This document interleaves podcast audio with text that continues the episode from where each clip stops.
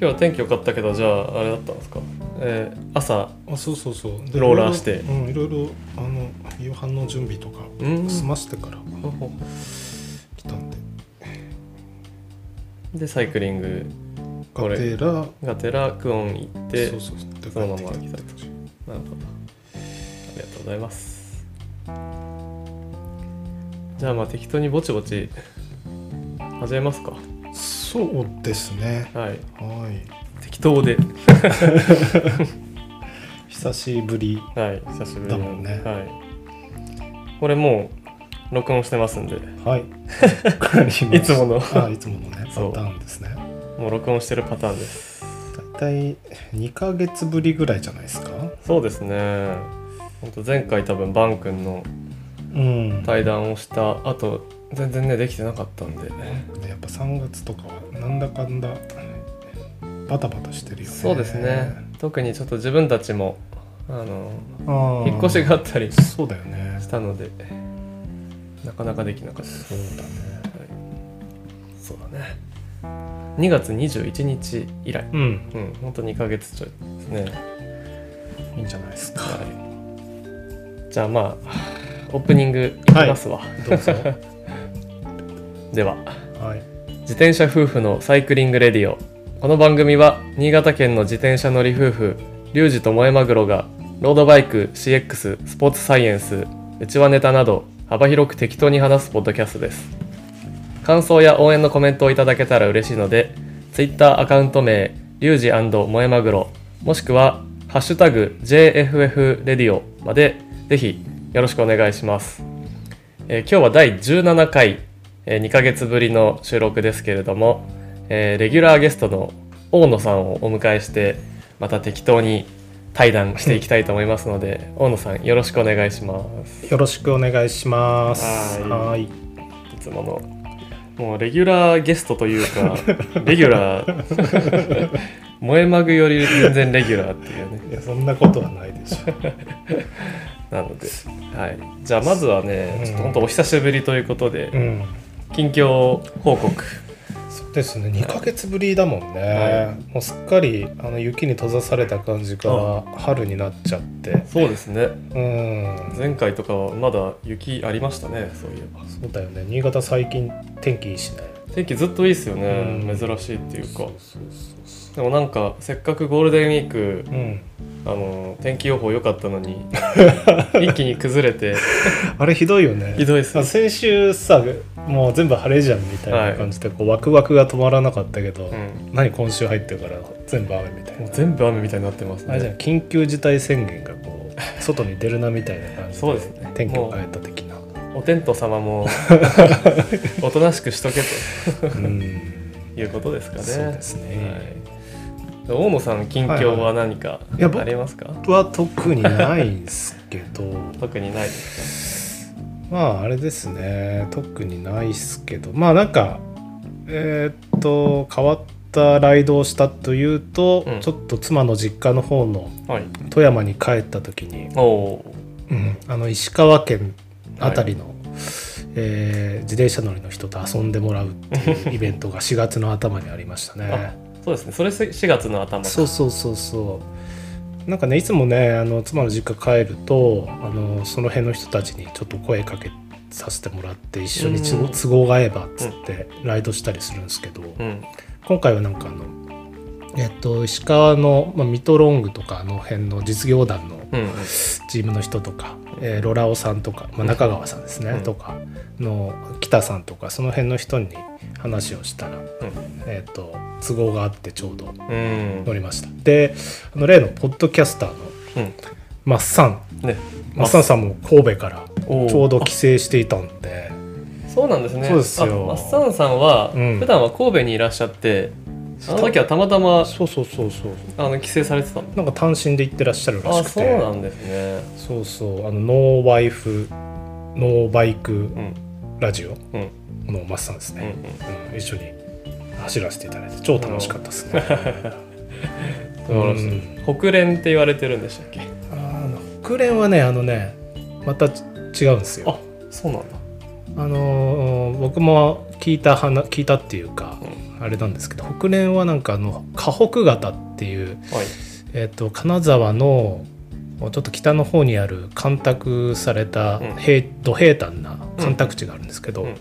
あのそれこそなんだっけあのなんとかロードなんだあ内灘ロードあの会場のところ。はい。あそこでなんか毎朝じゃないな週に3回うん行われている朝練の名前が北連で。まあ大体でもそこに走ってる人たちですけどね、うんうんうん。あの遊んでもらったのは。あメンバーは大体それを走ってる人だけどそうそうそうそう。うん。国連っていうこと自体はそそうのコースのを走ることをそうそう。コースのまあ朝練の名朝前練の名前。みたいな感じですか、ね、あの新潟でいうと亀子っあそうそうそうそう。ていうことですね。そんな感じですね。亀子連的な感じですね、うん、なるほどな。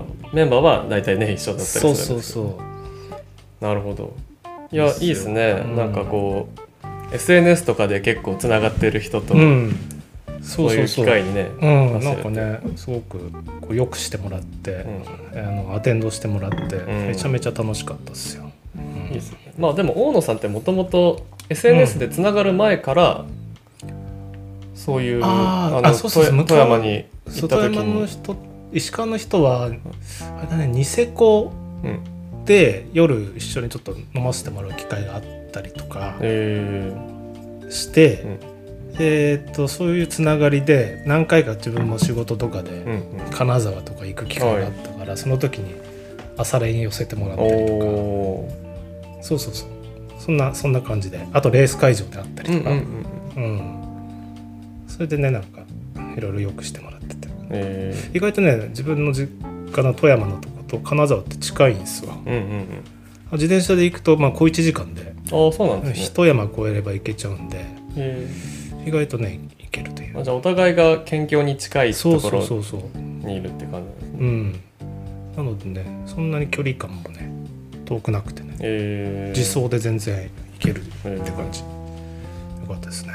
いいですね、うん。なんか北陸勢っていうか。そうそうそう 自分も一緒に走って。そうだよね。最近だってほら ZWIFT とかでもうんうん。つながり深いじゃないですか、はい。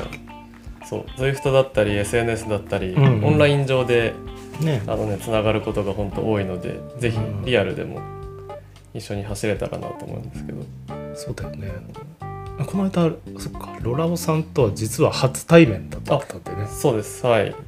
先日の、まあ、JBCF のレース実業団のレースに出たんですけどあの SNS ではすでにつながっていたロラオさん、まあ、中川さんとようやくリアルで ZWIFT では散々走ってるけど みたいな。々あのむしろチームメイトで そうだよね ZWIFT レーシングリーグ一緒に出てたんですけど。偶然車が隣だったそうそうそう。そこでようやくご挨拶できたまあ時代ですよね。そうだね。そのそういうの多いよね実はい。際ね、すごい多いと思います。多い多い ZWIFT とかね SNS からリアルにつながるパターン。本当だよ。なるほど。竜介の方はなんかどうですか？最近。自分の方はですねまた4月に、えー引っ越しがありましたね、まずは、ううん。ん、去年去年1年間まあ、えー、と年度ですけど2020年度は長岡にうん。住んでたんですよね、まあ、妻の萌えマグロの転勤の関係で長岡に住んでたんですけど、また今度萌えマグロの転勤の関係でうん。新潟市に、えー引っ越してきましたと。でこれは今まあ収録がその新潟のはい、え竜介の自宅にお邪魔させてもらっているんですけど、はい。ここは今一人そうななんんですよね。というのも、えーあのですねまあ萌えマグロと一緒にもう4月から新潟に戻るというのをはもう決まっていたお話だったんですよね、う。ん、3月入っても。うん。うん、でもう、えー賃貸決めて、うん。あの引っ越しの準備とかももういろいろ進めていて。うん。でじゃあ4月から一緒に新潟市に引っ越して、うん、楽しみだねなんていう話をしていたところ、うん3月中旬に入りうん。急遽萌えマグロのみ、えー上越に行ってくれないかと職場の方からこうお達しが、まあ、お達しというかお願いというか、うん。が急遽ありまして、うん。えー今萌えマグロは単身上越に住んでおります。ということは、はい。まあ単身赴任というか。そうですね。あの萌えマグロが単身赴任で上越に行ってい一る応こっちが本拠というかそうですね。感じですよね。はい。あなるほどね。あのその上越は半年間だけの予定なので、まあ、終わったらこっちに、うん。まあ、また引っ越してくるということで新潟市が一応拠点。それは忙しかったろうね。そうですね。引っ越しなりなんないだって3月中旬に決まってっつって、はいね向こうのひ引っ越しが同時並行で2つ進むわけでしょ？そういうことですね。うん、はい。それは大変だわ。はい、なのでその上越に行ってくれってお話があった2日後ぐらいに、うん。もう頑張って上越の賃貸を決めてはい、でバタバタと、えーじゃあ引っ越しどうするんだとか荷物何持ってくとかっていうのもこう、まあ、いろいろ決めてで4月第1週にうん、萌えマグロは上越に引っ越しをして、まあ、自分も一緒にこう荷物持ってったりとか手伝って。でその翌週うん。今度自分と、まあ、ママグロも2人で一緒に新潟市の方への引っ越しも 行った2週連続でちょっと引っ越しをしてもうバタバタと本当してました。でようやく4月末になって落ち着いてきましたよ的なそうですね。感じですか？はい。それでようやくこの収録に至るっていう感じですかね。はい。お部屋もだいぶねもう片付いて。そうですね。いいっすね。はい。なんかシンプルな感じで。そうですね。うん、しっかり自転自転車部屋もあるみたいしたし。そうです。はい、うん。長岡の時より自転車部屋が広くなったんで。なるほはい、すごくいい環境になりました。はい。てな感じで結構ねバタバタしておりました。はどそんなことしながらなんかさらになんか新しい試み？はい。あまあプレミア？あ、ZWIFT の話ですね。はい。これすごいっすね そうですね。あの ZWIFT レーシングリーグって言って、ま前ちょっとね、あはい違うエピソードで話したと思うんですけど、ねはい。えっ、と自分が1月からうん3月の間に、うん。えー夕方ね走るその ZWIFT レーシングリーグっていううん。まあ、世界の人たちと走るようなレースをに参加させてもらってたんですけどそれの新しいシーズンがこの4月からまた始まっていて。あれってシーズンはなんか3ヶ月って言ってたっけ？2, ヶえっ、月、と8週間なの8週で、はい、約2ヶ月。なるほど2ヶ月でワンクールはいワンクールがあってうん。で大体1ヶ月ぐらいまた空いてうん。うん4月から始まりました。その4月からの最新クールで、はい。なんと？そう今度は、えー前回はですねその一番上のリーグじゃなくてその傘下のリーグでうんやってたんですけど、今回は一番上のプレミアディビジョンっていう本当にもう世界のトップズイフターたちが集まるちょっとレースに、まあ、ご縁あってあの参加させていただけることになりまして、なるほど、はい、4月からちょっと参戦しているんですがまあそれがなかなかいろいろと大変だよっていう話を ちょっとまあお話ししようかと。あれだよねそのプレミアで参戦しているチーム名としては、はい、なはあの ZWC あ ZWC の、まあ、いわゆるトップチームっていうまあそうですね。はい。位置づけになるんですかね？はい、まあチーム内でそのうん。あーまあ区分がねあの誰がトップチームとかっていうあれはないんですけど、うん。はい、あのプレミアに出る人出る人たちで一緒に、はい。うんうん、出てるんですけどどうどうですか？何が大変ってまあいろいろ本当大変なんですけど 何から話す？じゃあ。いやあのーまず、ん。自分がちょっと聞いて、はい。すげえなと思ったのが、はまずですよ、そのまあレベルは高いんだと思うんですけど、い、はい、そのレースの開催時間ですよね。そうですね、これまあ基本的に、まあ、全世界の人たちが、うんえートップリーグなんで、うん。えー同じ時間に集まらなくちゃいけないということで、はい。まあ、どっかのタイムラインに合わせなくちゃいけないことになるんですよね。はい。その関係で日本時間だと何時スタートなんですかこれ。なんとですね、えー、大体3時か4時スタート。あスタートが？スタートが。ええーっとえ AM ですよね そうです。03時は04時っていうことです。あのーなんか前もちょっと話してましたけどそれ ZWIFT 上だと夜のラライドになる時間帯ですね。帯ですよね。はい。そうなんです。そう。じゃあまずはそのじゃあレース時間なんですけどはいはい。はい、えっとですね今あのーブリティッシュサマータイムっていうほ時間帯で、あのーレースが開催されていて、うん。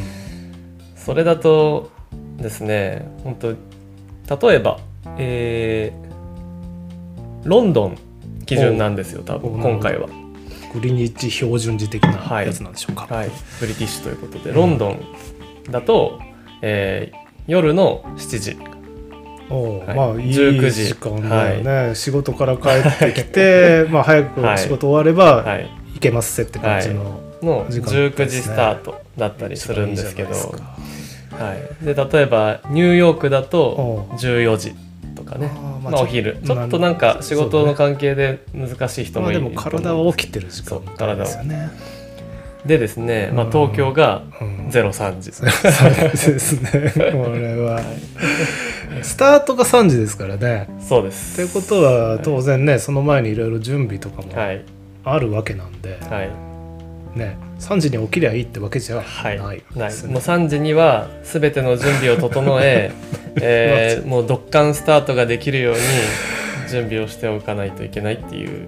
まあ、大体あれですよ。まああほら ZWIFT とかそういう、まあ、ローラーやる人は朝方の人多いですけど、まあ、5時ぐらいのレースが大うん。体早くてもそれぐらいですよね。そうですね。大体朝一のレースだとまあ2 3 0分前に起きて、はい。まあなんとか体を起こして、はい。ドッカンスタートにギリギリこう、ついていくみたいな感じですけど、はい、でそういう普段の例えばうん。野良レースで5時スタートだったら、まあまあ最悪本当2 3 0分前に起きて、うん。まあ、なんとかまたがってスタートすればいいじゃないですか。そうそうまた今回このプレミアディビジョンはですね、うん。それ以外のハードルもすごく高くおてマジっすか。あの2 3 0分前に起きてただレースに出るっていうのではダメなんですよね。な何するの？何するんですか？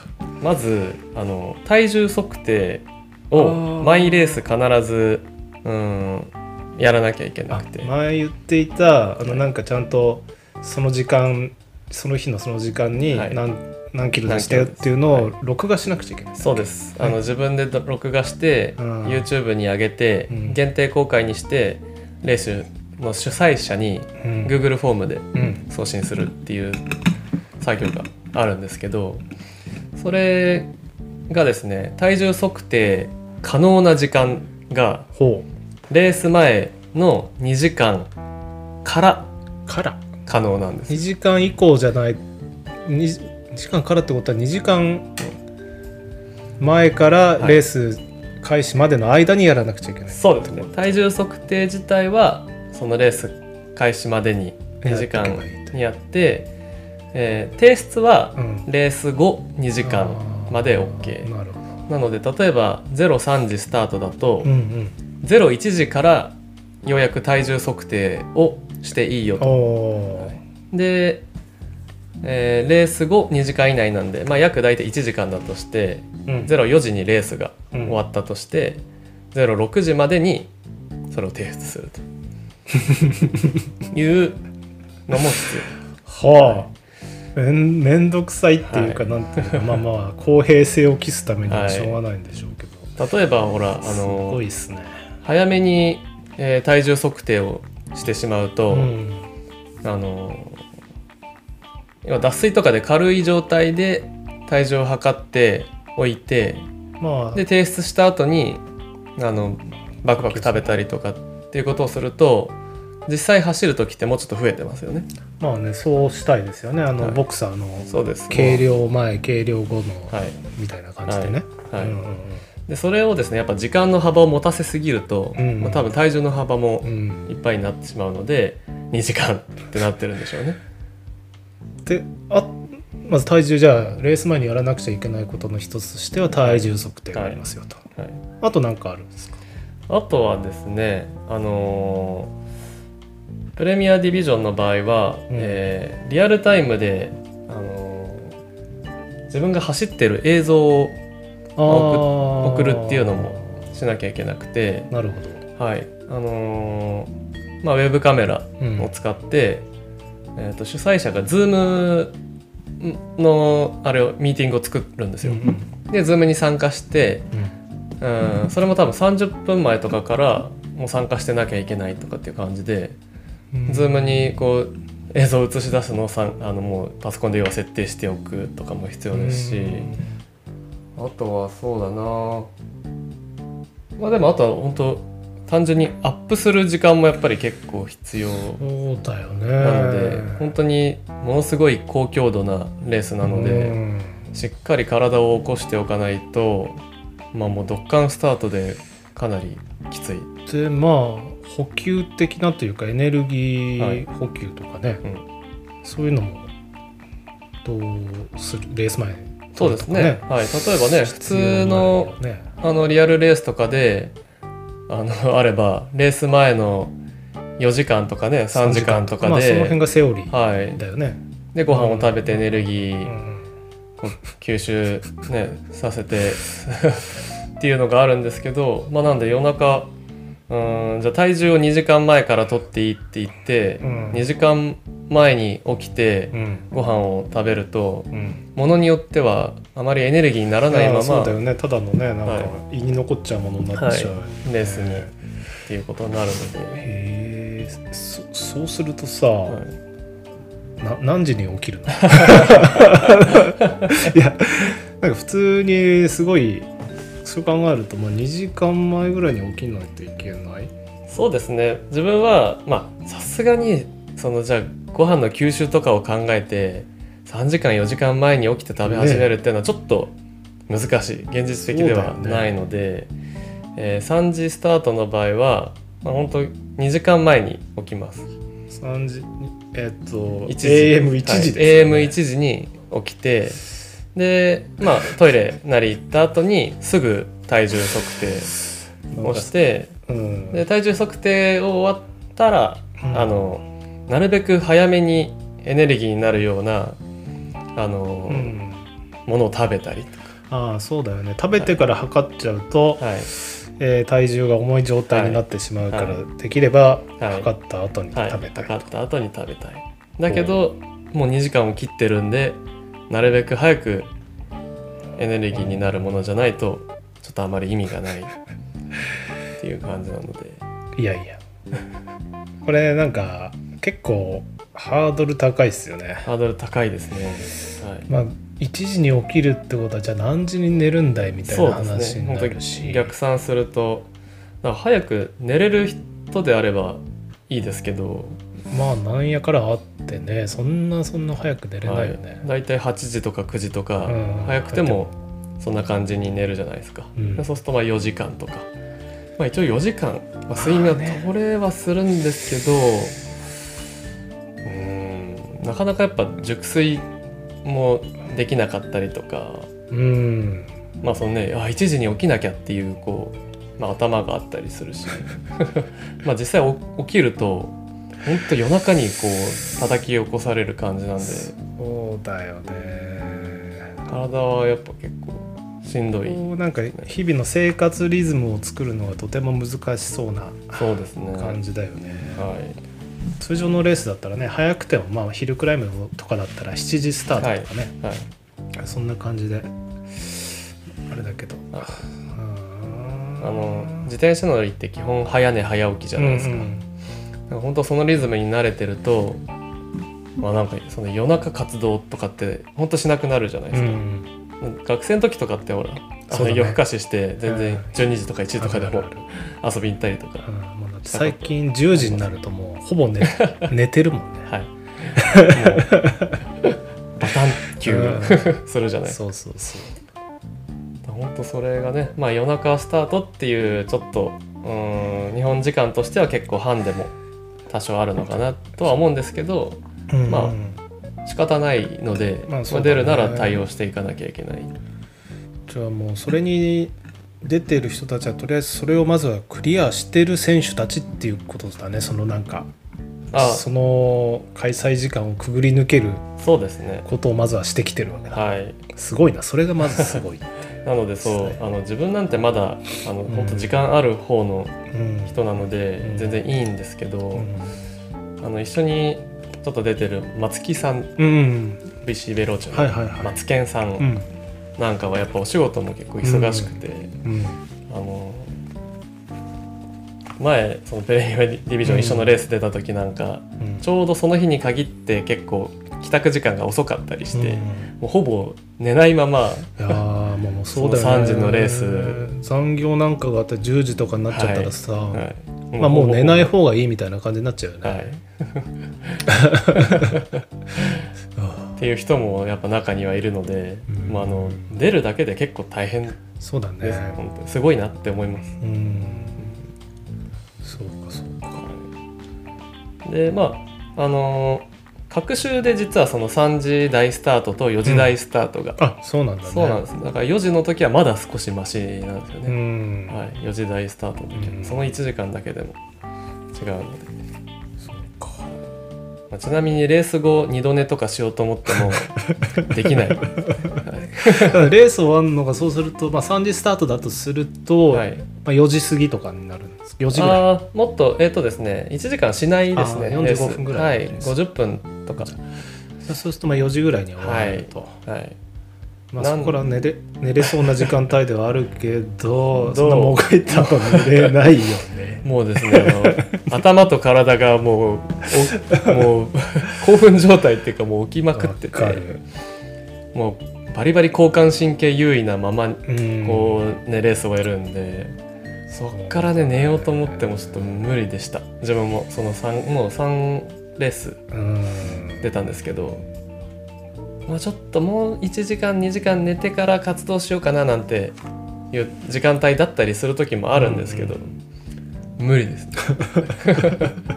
なんか無駄にしこう本当あねなんか寝つけないけどこう、まあ、横になってよみたいな。そうだね。わかる。なんか夜ローラーするとそうなっちゃあうよね。ああの本当はい。ね9時とかそれぐらいにローラーしちゃうと、はい。そんな感じです。うん。なのでもう寝ないでその朝の活動をスタートさせた方がうん。あのーいい一日になるっていうか、うん。あの効率もいいっていうかのに気づきましたね。そんなプレミアでしたがはい、はい、あのレースレベル的にはどうでした？今までのとなんかやっぱ違う？もうあのなんなんだ違います？あのー別物です。別物ですか、はい。まあなんかあのほら自分も配信をちょろっと見たりとか、はい。まあ、リザルトの、えー、とアベレージのワットとかそういうのを見ただけでなんかちょっともう、はい。ね戻しそうになる感じの と、まあ、トップの選手とかねそのヒルクライムの区間のはい。ね見るとはい。えらいことになってるよね。えらいことになっててあの、まあ、ちょっと自分が個人的に最近かなり調子を落としてしまっていて、ちょっと2月3月のコンディションではなくてですねパワーが全然出ないっていうのもあるんですが、うん。もうそれを差し引いてもですねちょっと別物のレベルっていう感じですね。うん。というのも本当情けない話このプレミアに出させてもらってるんですけど、えー前回と前々回はポイントレースだったんですよ、うん。まあロードレースですよね、うん。普通に。もうあのー大体3 4 0キロのうーんとコース、えー10キロぐらいのコースを4周とかうん。するコースだったんですけどうん。もうあの2周目とかでうん。ナチュラルにちぎれました。ほう。先頭から。うん。もほう。はい。なんと。う もうそういう感じなんですね。はい。その中間ポイントスプリントポイントがあって、うんまあ、そのたんびやっぱみんなポイント取りに行ってペースが上がってもがくんですけど、うん。そのポイントのところで上がったペースに耐えきれなくてうん。もうドロップ、うん。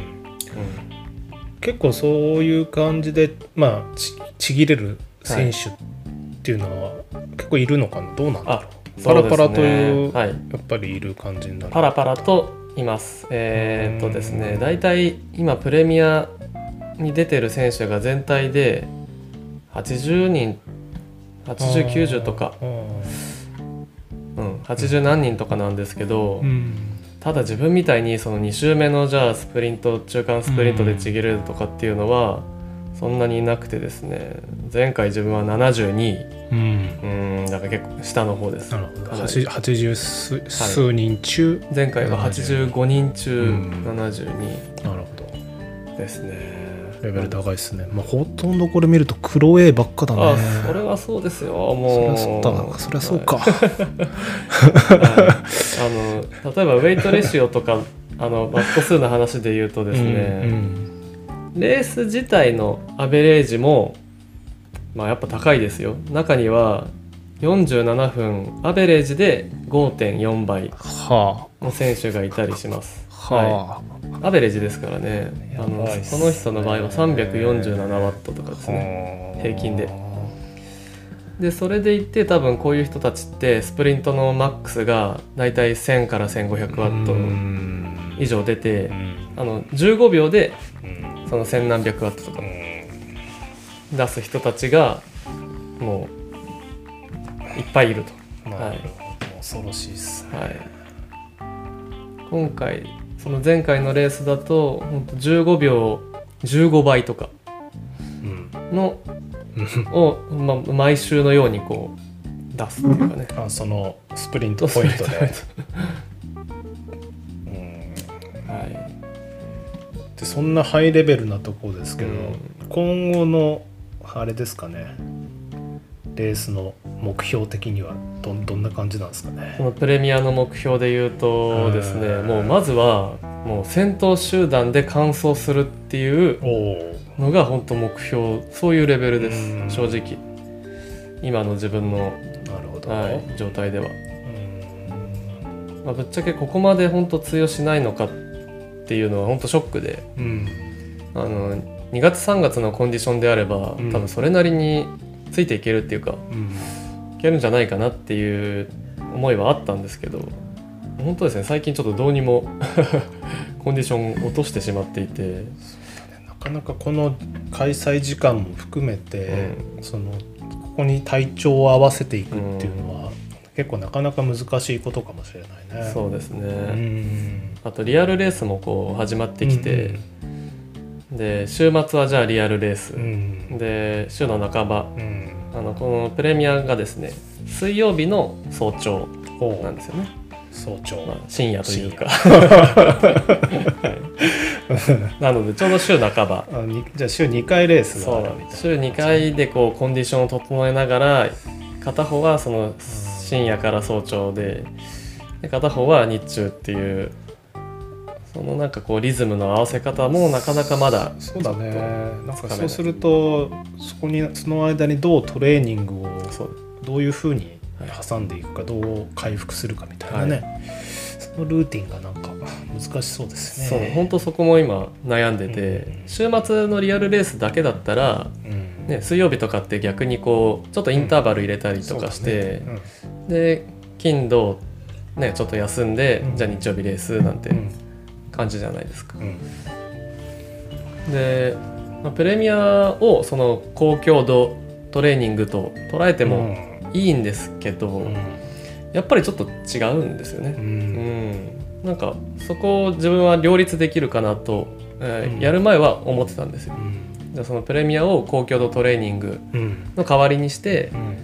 えーでまた週末のレースに向けてのいい刺激入れにもうん。なるかなとやる前は思ってたんですけど、まあ、やってみたらそうはいかないなっていう感じですかね。うん。はい。なるほど。なん本当まああのレースに出る当日とかそのコンディションだけでもまあ結構こんな大変ですね。で事前の準備もね本当はいろいろあったんですけどね、うん。そのパワーメーターとあスマートトレーナーうの、んあーデュアルレコードのデータをね、うん。あのザダっていう。この間言ってたとこですね、ZWIFT アンチドーピング。提出しないといけないってやつですね、はい、提出して、やったりとか、うんそのために ZWIFT の3シスターズっていうコースをはいはいはいは走って、ん。えー各セグメントをですねいうん。全力でタイムアタックして、うん。まあ、そのパワーデータを取ってでその時に自分の動画もうん。あの自分が走ってる動画をねも撮って実際自分で漕いでますよと。うん。いうのも一緒に合わせて証明とか。それはそのプレミアのそのシーズンのワンシーズンの最初だけでいいの？あそうですね。はい、一1回でいいんだ。はい、1回でよくてえっとシーズンの最初どころか多分前回のシーズンからプレミアに出てる方は前回のプレミア走った時のデータが直近でちゃんとあれば、うん。あのスリーシスターズのデータがあれば何ヶ月以内とかって確かそうなんだはい、ね、決まってたので、いやなんかそれをまたさはい、マイレースごとにやるとかやったら それだけで大変だなとマイレースだったら地獄ですよ本当に。まあ毎週 TT しなくちゃいけないのかはいみたいな、はいえーそまあそれは一応1回で、1回でいいんはい。あのシーズン始まる前にテストする。うんそうなんだ。とまあいろいろ本当ねそういう本当ハードルがやっぱりあって。うんまあ自分は本当参加させてもらってるだけですけど、うん。あ、あの ZWC でいうと池田さんがあねーはいはい。の取りまとめて、うんうん。あのくれてるんですけど、うん。多分あのいろいろザダの提出とか、うん。みんなの分取りまとめて、あえー英語でね全部ー主催とメールやり取りしたりとか、いうん。や本当いろいろねいろんな苦労が、いや大変ですよね、はい、あるんだと思います本当に。まあ日本のズイフトのレース界の先駆けというかね、はい。あれですから。楽しみですね今後。なんで、まあ、ちなみに池田さんはうん。めちゃめちゃ強くて、うん。あの第一戦がチームタイムトライアルうんだったんですよ、プレミアディビジョン今回の、はい。その時のですね池田さんのパワーがですね半端なくて、うん。えーほんの30分ちょっとのうん。タイムトライアルだったんですけど、う30分で6.2倍。ほう。6.2倍。はい。ももさん6倍何分でも6倍だと5分がいいとこじゃないですか。そう56分がいいとこじゃないですかね。です。自分も6.2倍って言ったら本当5分ぐらいなんですよ。うん。それをね30分出しちゃうう。ん。しかもあの個人 TT じゃないんで結構上げ下げがある中でそんな人とチーム TT してたら前なんか出れないじゃないでですだかから自分も今回そのまあ不調だったのもあるしもううんまずもってですね同じパワーとか秒数ではとてもじゃないけどローテはもう回せなくて、後半はもうちぎれそうになりながら、うん。もうローテをパスさせてもらって走ったっていう感じでした。すごいですよ。本当にすごい。池田さんはねあの最近リアルでもほらヒルクライムの思想とかをしていて、早いですよね。ヤビツのコムをまた更新したりとか。あ24分台？だったかな、あ まあ、プロとかが持ってた際も簡単に更新してとか、えー、春ヒルうん。も単独で思想してうん。ストラバのコムをあもう更新したりとか。ちょっと今年はですね池田さんのリアルレースの方もちょっと自分は楽しみというか、ちょっとどんなリザルトを残しちゃうんだろうっていうのもあり。まあ、そんな人とちょっと一緒に走らせてもらえてるんでちょっと今はね本当ししょうもないあの走りしかできてないのでまた、でえーコンディション上げてうん。頑張りたいなっていう、このプレミアがとにうん8週間って言ってたから4月、5月と5はい。月中ぐらいまで、本当5この月のシーズンはまたい続きますぜっていう話ですね。です。5月第4週までうん。続くということで、なるほど。またちょっとしっかり対応してねコンディション上げて いけるように頑張ります。はい。なるほど。じゃあ、ままだまだこの ZWIFT レース生活もうん。リアルレースと並行して続いていくと。はいいうことでしょうかね。はい。なるほど。で傍らであれですねついに我々もリアルレースが始まりましたね、開幕しましたね、はい。この雪国新潟うん。においても、えーレースが開幕したという感じで、うん。えー先週末はい。あの、えー今がですねね。収録日が4月27日なんですが、でほんのつい先日ですね先週末4月25日。25日。に自分たちはちょうど大野さんと同じ、はい。えーレースなんですけど JBCF、はいはい。えー東日本ロードクラシック群馬大会行ってきました。に行ってきました、はい、今シーズンの実業団初戦でしたね。そうですね。はい、じゃあその振り返りをねちょっとまたしようかと思うんですけど。そうでしたね、はい。群馬春の群馬ですね。春の群馬は結構寒いっていう印象が毎年あるんですけど、今年は比較的やっぱり暖かかったですね。はい。大体なんかね例年雪がちあちらつくとかさそんなことがあったけどはい。今週のやつは暖かくて、そう、うん、結構走りやすかったんじゃないですかね。コンディション的には走りやすい気候だったと思います本当に、うん。ね2年前去年2年前かな。あ本当にあれでしたよね。雪降ってましそれでね低体温で降りる選手とたはい、かね、はい、2年結前だ。構いたよね、あの、うん。それこそ田崎さん、うん同じチームの田田崎さんも、もう雪降ってちょっと寒くなっちゃってダメっていうレースもあったりしたぐらいなんですけど、そうそうそう、まあ、今回は10度から15度ぐらいだったかな日曜日の。レースは。まあ俺もなんか毎年このレースエントリーするような予定でいるから、うんあの辺なんか間違うと雪降るじゃん だからこれが終わるまでタイヤ変え車のタイヤ変えないとか、わかります。あの自分も全く同じです。はい。そうそうだから実はまだねあのタイヤ変えてないって、はい。自分もこれから変えようかなと思って。これね多分あの他の県の人からしたら、うん。まだ書いてないのみたいな思うと思うんですよね。ちょっとね山を越える時にね,、はい。なんかあると降るったりするからね、はい。本当に。群馬 CS 自体も降ったりする可能性あるし、新潟からこう行くとほら湯沢のあたりとかで本当ねちょっとうん。降る可能性あるんで。あるからね、はい。いまだに私たちはスタッドレスタイヤそうなんですよ。なんですけど、まあ、今回はね結構天気が良くて、はいはい。あの大体ジャージも生足ではいはい。ね、うん。あのほとんどの選手がそうですね。走ってる感じで、で我々が走ったのが Day2 うん。ですね。Day1 は JPT とうん。E1 と F だ F かな。ったね、で2が、ん。あー E1E2E3F F, F F もあったし、えーユースもあったしアンダー15ももあったたねと、うん。うん、いう感じでしたね。で距離的には我々が走ったレースが E2 で84キロ、はい。E2 は84キロのレースでしたね、えー、1周約6キロで14周。14周、まあまあ長い方そうですよね。っていう本当に近年の JBCF はあの長い距離のレースを開催してくれてるので、すごく走りがいがあるというかねあのちょっと一昔前はそうだね。E3 だと2 3 0キロなんていう二十何キロとか言ってね、あレースもあったぐらいだ E2 で。も40キロぐらいとはい。かそんなんじゃなかったかな、ですねなので E2 でも84キロも走らせてくれるだからレース時間的には2時間超えてましたね。15分とか20分とか、はそんな感じ？2時感じでした。間超えぐらいなはい感じ、2時間12分。っああそれぐらいですね。て感じでしたね、うん。はい。いやーそう。でちょうど私たちは同じね、うん。E2 のレースにそうなんですよ。はい、チームから2人、うん。同じカテゴリーでチームで2人で走ったって感じで、うん。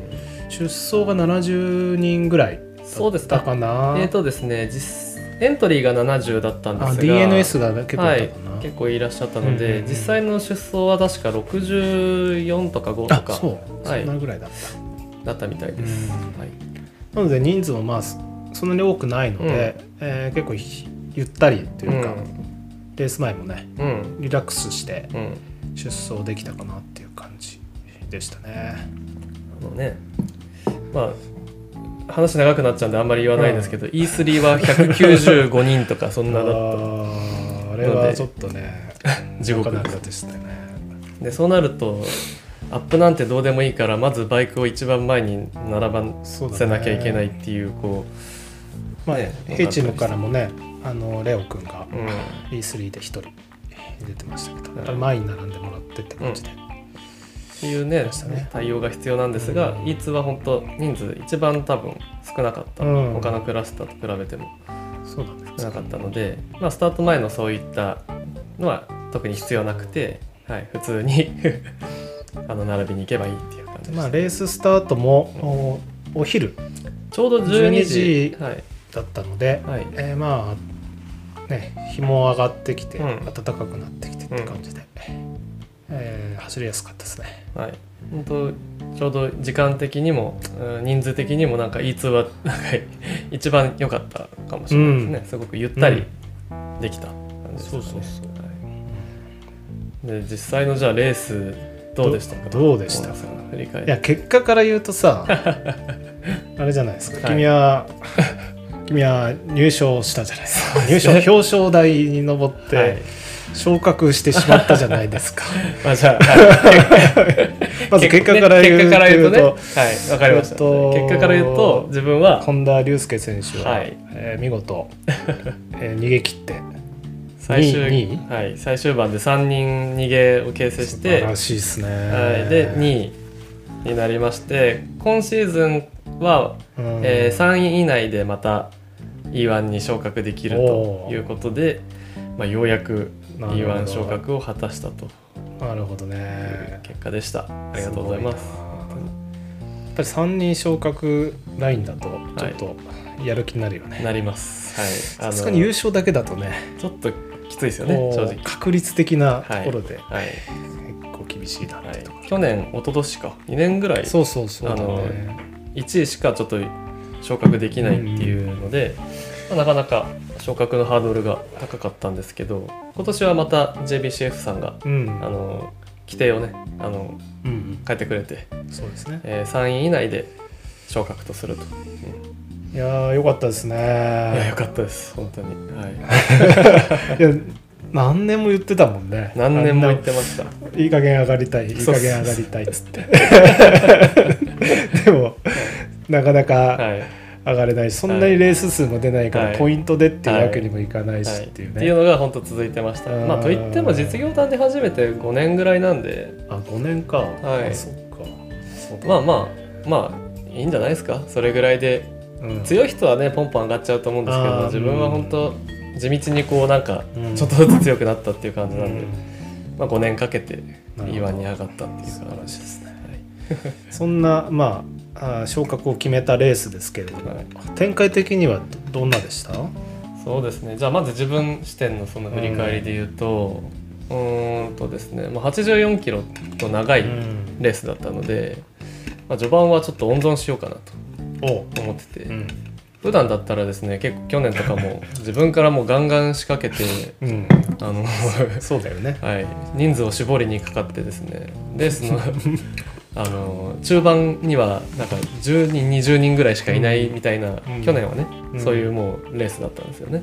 もうナチュラルにうん。最後10人ぐらいにまで減ってるっていうレースが去年結構自分から仕掛けたりして、まあ、周りにも強い選手がいてうん。強調してくれてだったんですが、まあ、今回ちょっと調子を落としてるのもあって、序盤からあんまり動くと多分後半持たないなっていう、ちょっと予想があったので。うん去年の距離って70キロぐらい？去年もはい70キロぐらいいあーじゃあまあつそんなには変わんないのか、距離的には多分あんまり変わんなくて、うん。まあ多少伸びたんですけど、うん。ただ多分気持ち的な面ですね本当だから、うん。ちょっと不調が続いててでもあれ本当ですよ今無理だなっていう。そんな序盤から動き回って力技で勝つってなんか相当ですから、ね。そうですね。なかなかそこまでできるまあできたらかっこいいんでしょうけど、かっこいいですけど。ねというのもあって、えー序盤はちょっと温存しようと決めていて挑みました。そしたらやっぱり序盤若い子たちがね、いや結構やっぱりあの 大学生のはい。選手とか、うん。高校生うん、の選手かな？横浜あそうですそうです。はい。横浜高校とあと 日体大とあと新潟のね食料農業大学。の選手とかも本当前目でね。げ元気いっぱいでした、元気いっぱい。ガンガン行くはいガンガン行く感じで。行ってください行ってくださいって感じで僕は見ていたんですけど、どうぞおじさんたちはね。おじさんたちは本どうぞどうぞっつって、はい、自分も去年コンディションが良かったら よし俺も若いのに一緒になっていくぞっていう感じだったんですけど 今日にあの今回に限っては「よし行ってくれ行ってくれ」どうぞどうぞはい、あー足を使ってくれ足を使って。くれどうぞそうって。いう感じで、そうですね、はい。あの半分ぐらいまでね、はい、そんな感じ中盤まで本当温存してました。まあ実際やっぱ走ってみてちょっとう、ん。うん、コンディション悪いなって本当に実感して、うんあの正直今回はダメかもって本当に思ったんです。よ、え。うん。もう走ってる途中で。ああちょっと今回厳しいな。もうちょっと大野さんにそれを話そうかなぐらい、うん。えーあのレース中に、はい思ったんです。よ、えちょっと大野さん自分今回。ー俺その時だからあ龍介ちゃんと抑えてるなって。いやなんかほらレース前にちょっと中盤までははい。おとなしくいった方がいいんじゃね？みたいな話してたから、はいおなんか大人にはい。なったなって見てたんですけど、あれはですね実は、まあ、そういう意図もあったのと単純に本当結構コンディション悪くて、ん。なんか前に上がりたくても若干上がれない感じもあったんですよ、うん。あの足がちょっときつくて、う んっていう感じで本当ああちょっとやばいなっていうのでも逆に、うん、そういうコンディションだったのでうん。もう本当に温存しようって決め込んだ。もう開き直って。あの多少前で動きがあってうん。数人逃げちゃったりしても、うん。もういいやと。もう最後捕まることを信じて。うん。もうもうだから久しぶりっていうか初めてぐらいなんじゃないですか。そうやって本当にもう温存しようって思ってちゃんとなんかそれはもう途中はもう最後じゃあ集団でスプリントでもいいかぐらいの可能性をそういう可能性を取ったそうですね。まああのなるべくやっぱ大集団スプリントにはしたくないしそうじゃないしたくない選手たちが多分最終盤でうん。動いてくるだろうとん。思ってたので、まあ、そこでなんとか一発動けるように温存っていうイメージでした、ん。あの最後ちょっとスプリントまで持っていってもいいなっていうのはあんまりなかったかな、まあでも展開とか足の調子次第によってはもう、うん。まあ、そうなってももう仕方ないよなっていうぐらいのうん。気持ちで、えー温存決めました、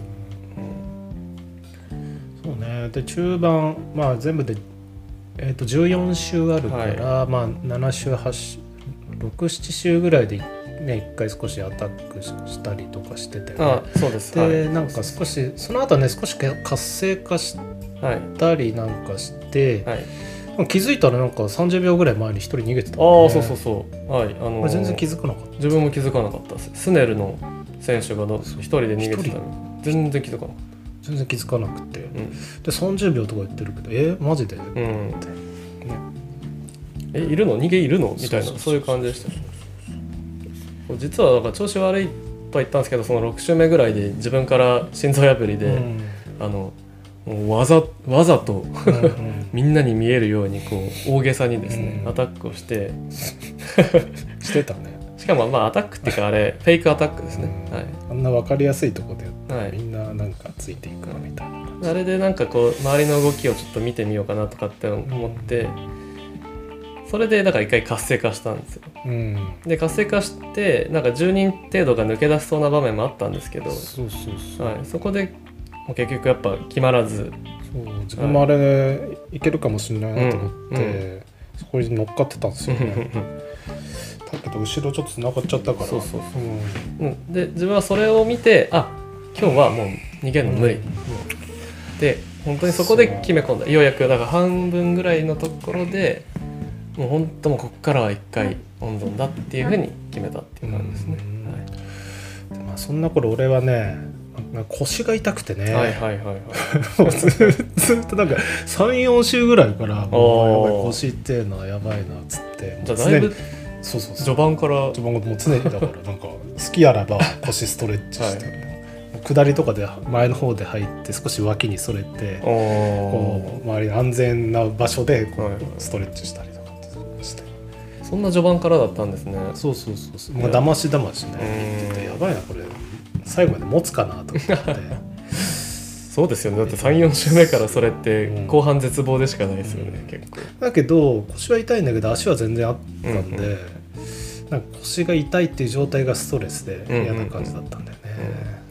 でもちゃんと本当、まあ、いつもの大野さんらしいというかあの前目に位置取りつつも、うんあのーすごく上手に走ってるなっていうのはななるべく省エネで走りたいなと思っていたんだけど、まあそんな感じでなんかまあ淡々と進んでいきう、ん、あれ何周目だったっけ？ラスト3周とか。あ3周です。9周目、うん違うの11周目か。はい、もう10 10周の途中のリフト2 3リフト坂のあたり。の後10残り3周だから12周目じゃないですか。12周目か。121314、うん。そうそう。12周目の、うん。えーリフト坂のあたりでうん。あの自分がもうチェックしていたうん。成美さんっていうああの先週 JCRC で、まあ、一緒に走っててうん。その時もですね成美さんにまあ負けたんですけどねその時は、うん。まあ、すごい強い選手がいてチェックしてたんですよ、うん。今回も。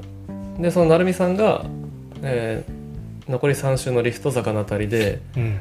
これも別にすごいアタックしたわけじゃなくて、うん。なんかこうスッとこう抜け出したんですよね集団、はい。はいで自分がちょうどですね真後ろにいてうん。で本当チェックしてたので、うん。もう間髪入れずにスッてこうついていったら、うん。まあ、集団とちょっと差が開いて、ううん。んで後ろ見たらあちょっと開いたぞって思ってうん。さらに集団からあの六本木エクスプレスの半沢さんがですね、来てくれて。うん。あこれはちょっとうん。面白いメンバーだなと思って、うん。あのそこから3人逃げが始まったっていう。う。ん。なるほど。であのー多分後ろちょっとお見合いしたっぽいんですよね集団が。うん。やっぱり、なんかまあなんていうんだろうお見合いというかまあうん。どうせ捕まんじゃないぐらいの感じだったのであんまり別にあれもないかなっていう感じとうん。まあ多分その選手を認識し逃げた選手をチェックしていった選手はうん。迷った人選手がいるかもしれないうんかなっていう感じだったね。なるほど。そういう雰囲気だったんですね。うん、で俺それ見えたんで、うん。まあとにかくちょっと先頭付近にいてうん。飛び出す選手に乗っかって 強調強調しないというような動きをしつつしたらまあ縮んだり伸びあの差がうん。開いたり縮んだりしてたんだけど、そのうち開くようになってったから、これはしめしめって感じで そのまま行ってくれればいいなって感じで走ってたんだけどね。うん。うんいやすごいその多分抑えがあったから逃げ切れたんでしょうけど本当ありがとうございます。なんかねあの埼玉サイクルプロジェクトの吉田さんあのねレポートとかでもあったんですけど、ーうん。まあ、あの半沢さんのことをやっぱチェックしてた人とかは結構いたみたいで、うん。あのちょっと行かせちゃったなって思った人もやっぱ中にはうん。いたみたいですね。そうですね。でやっぱ大野さんのその抑えの仕事がすごくそういうなんかこすいことをしてたんで。すごいね。あれがやっぱ聞いたっていう話もやっぱちらほらあるのですごくや自分としては助かりました。でだけどやっぱなんか前にずっといるのも大変だったんで。ああそれで結局なんか気づいたら最終週のうん。心臓破りでは足がないことに気がつき そのまま遅れるという。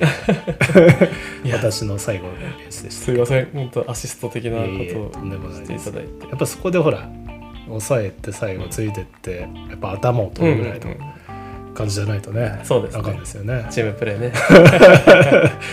先週ほら JCRC で健太さんがそれをね本当にやってたからね。やられたっていう感じだったんで。だからさまあでもよかったよね。それでうん。そのまま、はい。えーあのっと最後まあ集団の方でも心臓破りから飛び出していった何名かが。うんうん。2人かな、その横浜高校の林くんっていう人とね、うん。日体大の渡辺くんっていう選手。がそれが追いかけた感じになって前は多少牽制が入ってたのかな。結構だってあれですよ。最終コーナーの、ううんと開けるぐらいでう、ん。ようやく牽制に入った本当だから残りだからああそこのゴ時点でもうールゴールラインが400見えてきてから。そうです。もうだから400メートルとかぐらいでようやく、うんあどうするってこう牽,、まあ、牽制っていうほどの牽制でもほほぼないんですけど、もう本当誰の番手に誰がつけるかこう探り合うぐらいのうん。感じがようやくその本当最終コーナー開けるところで始まって、で後ろ見たらめっちゃうん。ねあの 迫ってきてるしまあでもタイミング的にそこからスプリントすれば後ろからはもう追いつかれないだろうっていうのはもう分かってたんで、はい、それで最後スプリントで3人。3三人人。のスプリントでで2位、にあーさすがに半沢さんにちょっとスプリントね及ばなかったですね、まあ、ワンチャンあるかなと思ったんですけどうん。意外とこう自分もこう食い下がってはいたんですけどね、最終的には結局1写真以上ぐらいうん離されて2位でしたね、うん。まあ、でもすごい3人逃げ良かったですよ。強調してた。もう強調して、ねえー強調体制を取りたかったのでもう自分からちょっと声をかけて「うん。あ半沢さんですよね」と。うん。あの「自分本田って言います」みたいな、うん。でもう一人の成美さんもうん。すごく強いので、うん。もうこの3人で行きましょうってうん。声かけてローテしてでじゃあ上りはペースであの心臓破りの後ペースを落とさないでそのままちゃんと踏むようにしようぜとか半沢さんもそういうふうに言ってくれたりして、はい、もうモチベーション高くあの強調して逃げたっていう感じでした。うん。そうですか。いやいやいや。ただ結局その後続が結果的には3秒までね詰まってたので、うん。まあなかなかまあ本当多分運が味方してくれた、うん。うん、展開が味方してくれたなっていう感じでしたね、うん、それこそその吉田さんがね本当言ってましたけどなんか全部がその逃げの3人に追い風な感じのその展開だった、ううん。ん集団の雰囲気とかその追結構ね走そういう逃げ切りってそういうのが多いよね。やっぱなんか決まる時は決まるしなんか本当決まらない時は決まらないし、はい、スルスルっとねなんかタイミングというかね、うん、うんああいう群馬みたいなコースだとね、うん。うん。いや自分も本当まあ何年かねロードレース出てきてこういう不思議なその展開に恵まれたレースうん。は初めてでした、うん。はい、なるはい。まあ、運よく、はい、2位に入れました、いやいやいや。昇格おめでとうごありがざいます。とうございます大野さんはその抑えの本当仕事をしてくれていやそれなくてもあれだったけど多分最後の踏めなかったろうなっていう。まあまうん。ああの初戦にしてはまずまずじゃないでしょうか。大野さんほらえ？あの年明けてぎっくり腰してたじゃないですか。あああれからねやっぱちょっとね腰がうん。ねやっぱなんかウィークポイントに完全になっちゃったなって感じがあってねあれもなんかなんだかんだ言って、うん。1月頭にうんぎっくり腰になって1月は全くダメで2月もまだ痛み引きずってて3月ぐらいになってようやくみたいな感じだったからね。うん。逆にようここまでそのフィジカル的にはちゃんと上げてきたなっうん、ていう、うん。そうそうそう。最低限はちょっとできたかなうん。ちょっとここからまた高強度を入れていきたいとこだね。あったかくなってきたし。そうですね、うでその腰痛もねなんかこうまあフィジカルが上がれば勝手に解決する問題なのかそれともん、うん。ねなんか例えばなんそうそうそう。ちょっと筋トレ的なそうボディバランス的な問題なのか、ね。体の使い方的な問題なのか、まあいろいろあるとう思うんだけど、ん。そうだね。まあそんな感じでとりあえず実業団初戦を終え、まあ、今後ねまたね普通のリアルレーススケジュールが目白押しですね。なんじゃないですか、ですね。どうどうなん？こんまあこんね、例のコロナ関係でまたレースがどうなっていくかっていうのはあるんだけど、はい。実業団ロードもあるし、うん。ヒルクライムうん。とかもあるし、ニセコとかそういうのもあるし。ね。結構あるよね。結構ありますね。で自分は今年結構もうすでにエントリーを。おもうすでにエントリー？済みあのヒルクライムとかってエントリー早いじゃないですか。ね。はいなんで結構もうエントリーしてるんですよ。今年じゃあヒルクライムも頑張るんだ。ヒルクライム頑張ろうかなと思っへてー。まあ年代別なんですけどね。うん。あ何何に出るんですか、すでにエントリーしているので、うん、えー春ヒル、おえー春ヒルはい、うん。富士ヒル、富士ヒルはいじゃあ5月6月。5月6月。えー。ツールド美しが原、つくしが7月。えあ6月末か。6月末。ああそうだね。はい、えー8月末乗鞍。お乗りくら、はいともうすでにエントリーしております。ヒルクライムの結構メジャーどころ。メジャーどころをあ全部年代？全部年代です、なるほど。はい、あと当然新潟県内であれば、うん。うんあ新潟ヒルクライムか。ああれ8月末9月頭？9月の頭。はい。そうだね。でしおり峠今年また中止ってもうすでにあそうらしいはですね、発表されてたので、えー県内でいうともう新潟ヒルクライムか、まあ、一応あの去年総合優勝してるんでまた。なるほどで当然出れたら出たいなっていう、そうですね、まあ、プラスロードレースも結構もう、まあ、うん。JBCF は 5月6月が群馬でうん。えあと何があったっけ？その6月つくしヶ原とかぶってるんですけどフルドのあフルドノか。ロードレース。でその後石川石川。ロードはい。でで南魚沼までなっちゃう。9月南魚沼。うん。とまた交流戦が群馬の交流戦があったりとかした後に一応 JBCF の方も10月にですねあの、うん。あざみラインの方の富士ヒルクライムが10月。はい。予定されているんですがちょっとどうなるんでしょう。最近ね JBCF であんまりヒルクライムがないので、そうっすね。まあ、それもね出れたら出たいなと思ってるんですあざみラインのヒルクライであとニセコとか沖縄までムニセコも、はい、9月12日に、ね、今仮延期でちょっとなってますけど、出たい。沖縄がまだちょっとどうなるかわかんないですけど、まあ、あれば出たい。ですね。あとジャパンカップもあればオープンに出ープたいンレース。はい。いいっすねオープンレースね、はい。って感じですね。まあ直近で言うと5月に木曽村の、ああードレスはいはいはいあれやばいっすね。はい。エントリー出たんですけどエントリーリスト見ましたか？い。ややばいっすよね。あのーなんか完全に。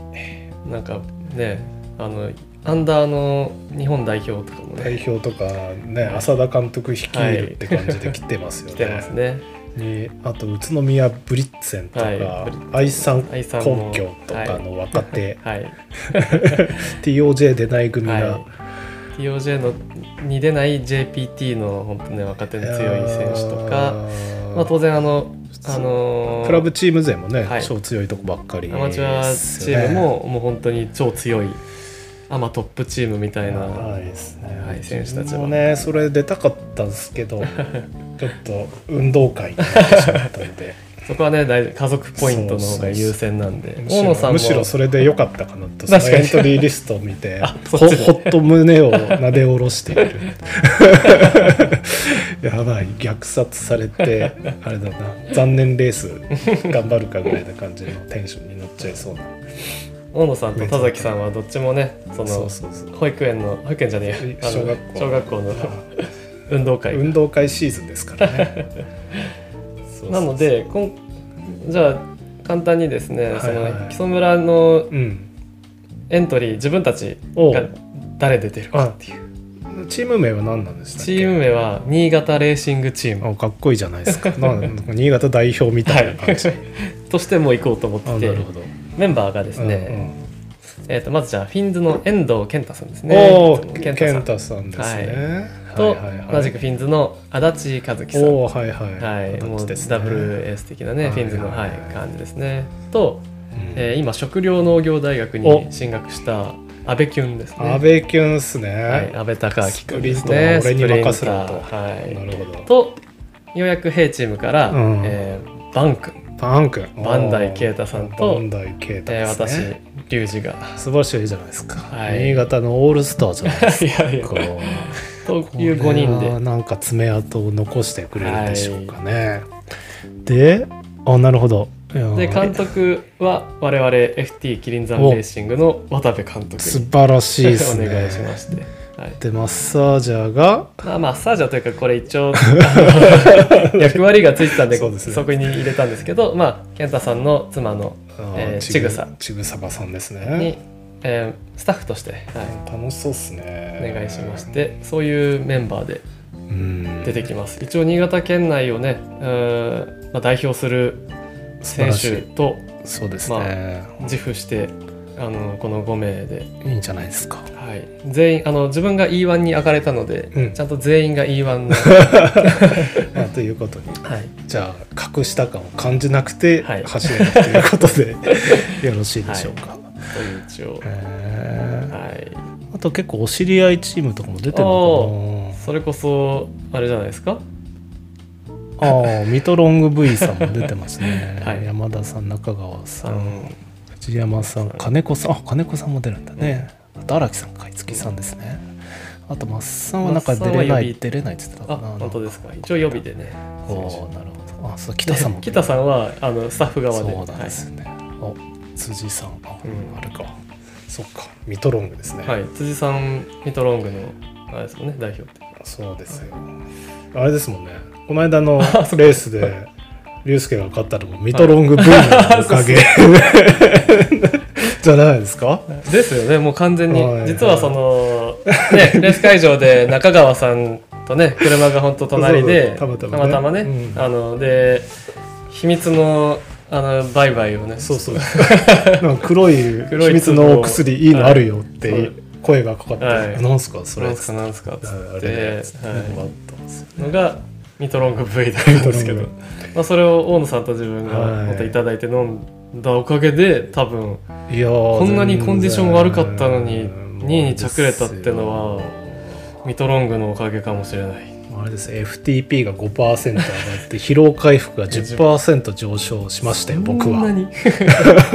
個人の感想でめちゃくちゃ効果あるじゃない。ですか FTP5% ってめちゃくちゃですすごい。本当にでもねいいと思います、うん。これすごくなんか評判良くて、うん。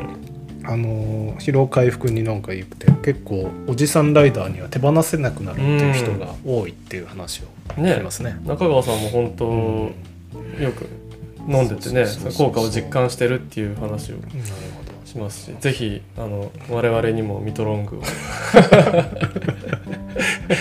買えって感じ。あのお話お待ちしております。けんじゃないか。そんな感じでね、はいいやいろんなまあいろんなチームが基礎丸で基礎村出てますね。はい。なのでまあ当然すごいハイレベルな厳しいレースになるとは思いますけど。か金松さんとかも出てるんですね、すごい楽しみにしていさます。あ楽しそうですね。はい、よかったはい、それがまあ5月、えー、2223おー。はい。2days ということで。じゃあ5月も結構レースが目白押し。そうなんですよであさらにほら、ね。翌週には。そうだそうだ。我々の一大レースがあるんですよね、新潟県選手権ロードレースとい。うのあがねのこれすごい。楽しいレースですよ、はい、5月30日うん、に開催されます。これは会場があの弥彦村っていう新潟県の弥彦村っていうところの、まあ、1周7キロの周回コースをはい。走るというレース、うん。で一応新潟県選手権といううん、位置づけになっていますね。国体予選を兼ねてるっていうことですね、はい、そう。で、まあ、大体これにうん県勢で勝つと、うん。まあ、都道府県対抗の県代表になれるかもねってうんいううん。感じですよね。ねトラック競技の方は置いといてロードでそうそうそうまずはここで勝つと、はい、そうすると国体代表への道が開けるかも、うん。かも。という位置づけの新潟県選手権、だけど、うん。県外の人とか、うん。もう全然出れますようん。というレースで、はい、毎年ね、去年はそのリアルレースの方中止になっちゃいましたけど、うん。毎年本当県外から強豪選手がね、あそうだね。来てくれてて。チームで来てくれてね、はい、うん、あの近年で言うと、まあ、早坂そうですね。もねあのチームで来てくれたりとか、かあといつものヒッツの奈良さんがああ奈良さんね毎年来てくれてますね。来てくれたりとかね。本当県外からもなかなか強豪選手がそうそうそう、はいで結構まあ今年ちょっと距離が短くなっちゃったのがちょっと残念なんですけどはい。まあ最初はね100キロくらいあったんですけど今はい。ちょっと九州で63キロかな、今年は、63のえーロードレース公公道のロードレースうん。という感じで、うん。えーとてもあ会場もいいですし、うん。えー、と走っても楽しいし観戦する側としても楽しいうん。場所になっていて、えーぜひですねこれ本当聞いてる人、うん。我こ我こそはという人はエントリーをお願いしたいって感じですね。はい、本当県外からお待ちしております。はい、ぜひ弥彦、うん。まあ本当レースも楽しいし、弥彦のあたり結構観光うん地でもそう。ちょっとあるので、そうそうそう、はい、楽しんでいただけるんじゃないかな。ね、温泉もあるし。そうそう、温泉本当いっぱい弥彦近くに岩室もあったりとか、うん。はい、温泉いっぱいあるし、まあ神社があったりとか、弥彦山があったりとか、あのレース後とかねレース前とかでもあれですけどそのやっぱ自転車で来てたらその弥彦山をぜひ自転車で登ってほしいですよね。ですね。あそこも、まあ、新潟ヒルクライムの会場になっていて非常にあのいい山というか、うん。登ってるとこう海が日本海が一望できるってね、うん。佐渡まで見えるという、とてもいい山ですし。で,、うん、でこれが結構申し込み締め切りが近いんじゃなかったかな。そうですね。え確かね。あ5月7日連休明けうんうんぐらいが締め切りなので、なんで、もう、なんだかんだしてたら、もう間もなくですね。そうですね、はい。うん。やばい、自分もまだエントリーしてないです。自分もです。大体こうギリギリにはいやるっていうさ、はい。なのであ結構5月もそれも含めると、うん。結構なレーススケジュールですね。そうです。僕の方はそんなあ密じゃなくて、うん。えっと、5月の JBCF15 日のお群馬ロードに出るか。出て、新潟県選手権。うん。みたいな感じですね、それ以降、こう、うん。狙ってるレースとか、なんか今年はありますか？まあ、好きなレースが、まあ、石川ロード出たいので、石川ロード ?7 月ですね、うん。の石川ロード。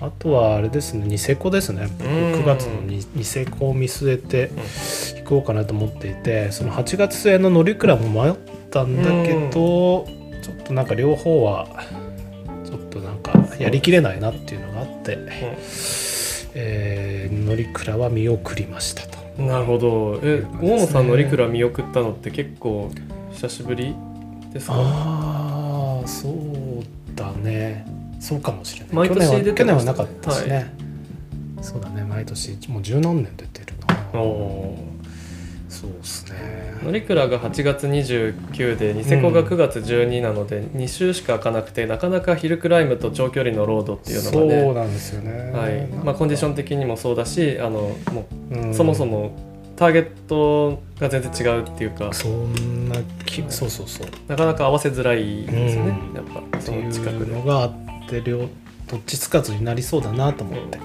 まあ当然家族ポイントも多分そうそうそうそうあると思うんというですけど。ことですね毎年それこそ出てるジャパンカップとかあはジャパンカップ行きたいですね。やりやるんなら、ね。あの私実家が宇都宮なので まあ、帰省ついでにという。あのことになるんで本当にだって実家近いですもんね。近い近い、はい。大体家から自走で会場に行ってっていう感じなので、行きたいですね。ね地元のお祭りですね。地元のお祭り的な感じでねうん。やっぱ出たいです行きたいですね。ね餃子食べたいなーつながり餃子。いや前自分もね行ってああそうだね。の大野さんのご実実家に、はいうん。お世話になってあの宇都宮駅前のところでね餃子を餃子食べに行ってね。食べたりとかしてすっごい楽しかった思い出があるんで あれば行きたまあ、いですぜひまたねやるんであればうちはい拠点にしてもらって全然構わないので。ありがとうございます、はい、ジャパンカップが一応10月16とかあもう日程出てるんでしたっけ、はい。確か。にうん。なるほど。やってほしいですね。やってほしいですね。まああの本戦自体がねあるかどうかっていうのがまず、うん。その海外選手がそもそも来れるのか的なところが はい。全然不透明ですね、はい。まあ、そんな感じの今年のレース日程でしょうかね、まあ、本当にちょっとコロナの関係で今もそうそうそう。うん。ちょっとね東京とか大阪兵庫京都か。にはあの緊急事態宣言が出てたりして、うん。まあ、またちょっとどうなるかわからないそうだね。部分はね本当にありますけれども。まあねそもそもオリンピックがね どうなるのかってあるからそうですね。それ以降のは全く分かんないよね。なんわかかニセコも、はい。ジャパンカップもそうだけど、はい。うん。なるほど。そんなとこですかね。レースはまあだからとりあえず5月はうん龍介はかなりハードスケジュール。そうですよ。プレミアもね。このレース。プラスプレミアでしょ、はい。毎週プレミアでつつはい体が持つのか心配なんです。そうでしっかり休む時休まないとはいあかんですね、頑張ります。まあ、そんなはい。ハードスケジュールをこなすにはやっぱ食事的なところがお無理やりつなげた感がすごい ありますけど。いやちょっとほら一応ねネタ帳にはい。順番にそんな感じのこと書いてあったからさ、そうですね。いやいいつなぎだと思います若干無理やりでした。いやーそうだね。最近どうどうですか？なんか。食事的な食事の的なところ。僕あれですよ、あの1月からねちょっと食事の朝食のルーティンがうん。変わりまして、オートミールをどうしましたね、それまでは普通に毎朝、えー何かしら別のものを朝食として作っていた。そう。でご飯とお味噌汁と、まあいい夜の食事の残りのおかずみたいな、はいはいはい。あと副菜ちょこっとみたいな感じで、まあ、普通の朝ごはん大体食べてたんですけど、えーふと思い立ってもうオートミールがいいよっていう話もいろいろありつつ、うんうんまあ、ちょっと前一回導入したんだけどやっぱりちょっと美味しくなくてなかなかルーティン化できずにえーっと取らなくなったっていうこともあってあったんだけどちょっと再ルーティン化にチャレンジしてううみよんうんうかという話がちょっと思ってやったんですね。でまあ最初はあのいろんな食べ方を試行錯誤したんですけど、うんうん普通に牛乳につけたりとか、スープ系あったかいやつにしたりとかしたんだけど結局落ち着いたのが、うん。あれですねシンプルに、うん。えっと、牛乳とうん。ヨーグルトと、うん。プロテインとうん。バナナうん。にちょっと蜂蜜かけるおっていう。ー超簡単なやつに落ち着きましたね、うん。これをねほぼ毎朝うん。欠かさず食べてます、うん休みの日も。素晴らしい。あのしかも家族も。まあねあの 一人だけ買うのまた面倒くさかったり大変なんで。何がいいってあれですね。朝食何しようって考えなくていいっていう。ですよね。いいですね。あの結構うちの妻も気に入ってて、うん。うんあの美味しく食べて食べてる。飽きない。うん。でしかもあのうちなんかヨーグルトあのヨーグルトメーカーで、はいはい。自作してるんですよ、でうちに、まあ、子供も小さいんで牛乳いっぱい飲むから、うん。まあ、牛乳はまあ冷蔵庫に結構常に控えがあって、それ使ってヨーグルト作るんで、まあ全然そそのオートミールのためだけに何かを買うってことはなくて、まあ、あとはバナナがあればうんうん。簡単にできて、うんまあ朝の時短にもなうん。るし、美味しいし、うん。何よりこう体に悪いものないっていう感じがして、うん。めちゃめちゃいいですね。うん。うん。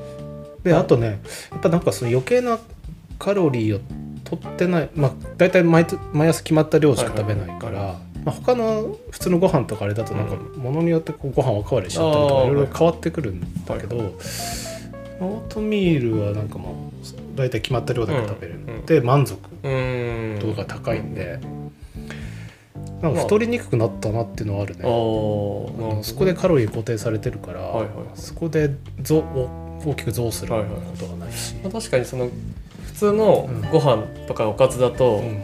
あのほらライスウェイライスイーティング。レシオはい、ライトえ違う違う。ライスイーティングレシオ的に高いおかずがあった場合やっぱりご飯を食べちゃったりするってことですよね。ついついほら朝朝練した後とかだとはいおかわりいっぱいしちゃったりとか、好きなおかずだとね、はい、進んじゃうまあ進みますよねやっぱだからそういう変動がない。ので、うん。そこはもう固定されるから、うんあとは他で調整すればいいじゃんっていう話、うんまあシンプルになるっていう、まあそういう側面もそうそうそう。あったと。これだからこれはね大成功、うん。うん。あれはどうですか？まああんまり多分ちゃんと計算しないと分かんないですけど食費とかそのオートミールの安い。安い。安い。だってあれ行数で買うとはい。500g170 円とかするあそれぐらいですね。であれで何日も持つもんね。うん一人そんなに一食だとね何十グラムとかですもんねそうそうそうそう。多分。100とかは絶対食べないです。牛乳とヨーグルト入れたってその100円もいかないんじゃないあー。確かに。そんな。バナナだって確かに。一一房っていうかあれ100ちょいでしょ？100円ちょっと一房、はい。一房で安いと100円とかですよね。そうそうそうそうはい。よみ3本4本ある一房がね、まあプロテインが一番高いかな。プロテインこう一杯ずつぐらい入れるんだけど、まあそんな100円ぐらいなんじゃないかなっていう気がすんだよね。じゃあ全然かさむわけでもない。そうそうそう。ちなみにオートミール、えー朝作ってますか？それとも夜のうちに？いやいやもう朝その場で。おあのなんだろう。そんなくたくたにしないというか、はいはいはい。別に短時間でつけといても普通に食えるぐらいの感じなんで、うん。あれほら結構夜のうちにつけとくと結構あの膨らんで、っていうよね、はい、なおさら多分あの満足感っていうかその最初導入時にそれ、はい。まあいろんなネットとかの記事で読むとそういうこと書いてあったから、それ試してみたんだけどお。やっぱ合わなくてなんか気持ち悪いあ。の増えちゃってやはははそれが逆に柔らかすぎて。はいはいはい。なるほど、うん、それがダメで甘くしてもなんかちょっとなんか気持ち悪いなっていうのが、あなるほど、の我が家の意見で、うんうんそれだったらまああのまだフレーク感が残ってる感じの方がいいなるほど。うん、まあ何より簡単その方が簡単だし。本当朝のルーティンが簡単ですよね。やっぱご飯考えなくてよくて決まったやつでって。はい、で手順も大してね本当多くない、うん。一回もうなんかねルーティンで慣れちゃえばさ、はい。もうなんか歯磨くようにこうやればいいだけなんで。確かそになるほどいいですねオートううミールんいいっす。これ俺今今年のうん、最大のヒット。僕の体の3分の1は オートミールでできているね、確か本当各地でそのオートミールいいっていうね話は聞きますよね、それこそ、まあ、高岡さんとかもやっあぱあレース朝のうんうん食べ物とかほね、うん。あの前日から漬け込んでおいたオートミールなんつってブログ記事で書いたのよ一番よく見てましたけど。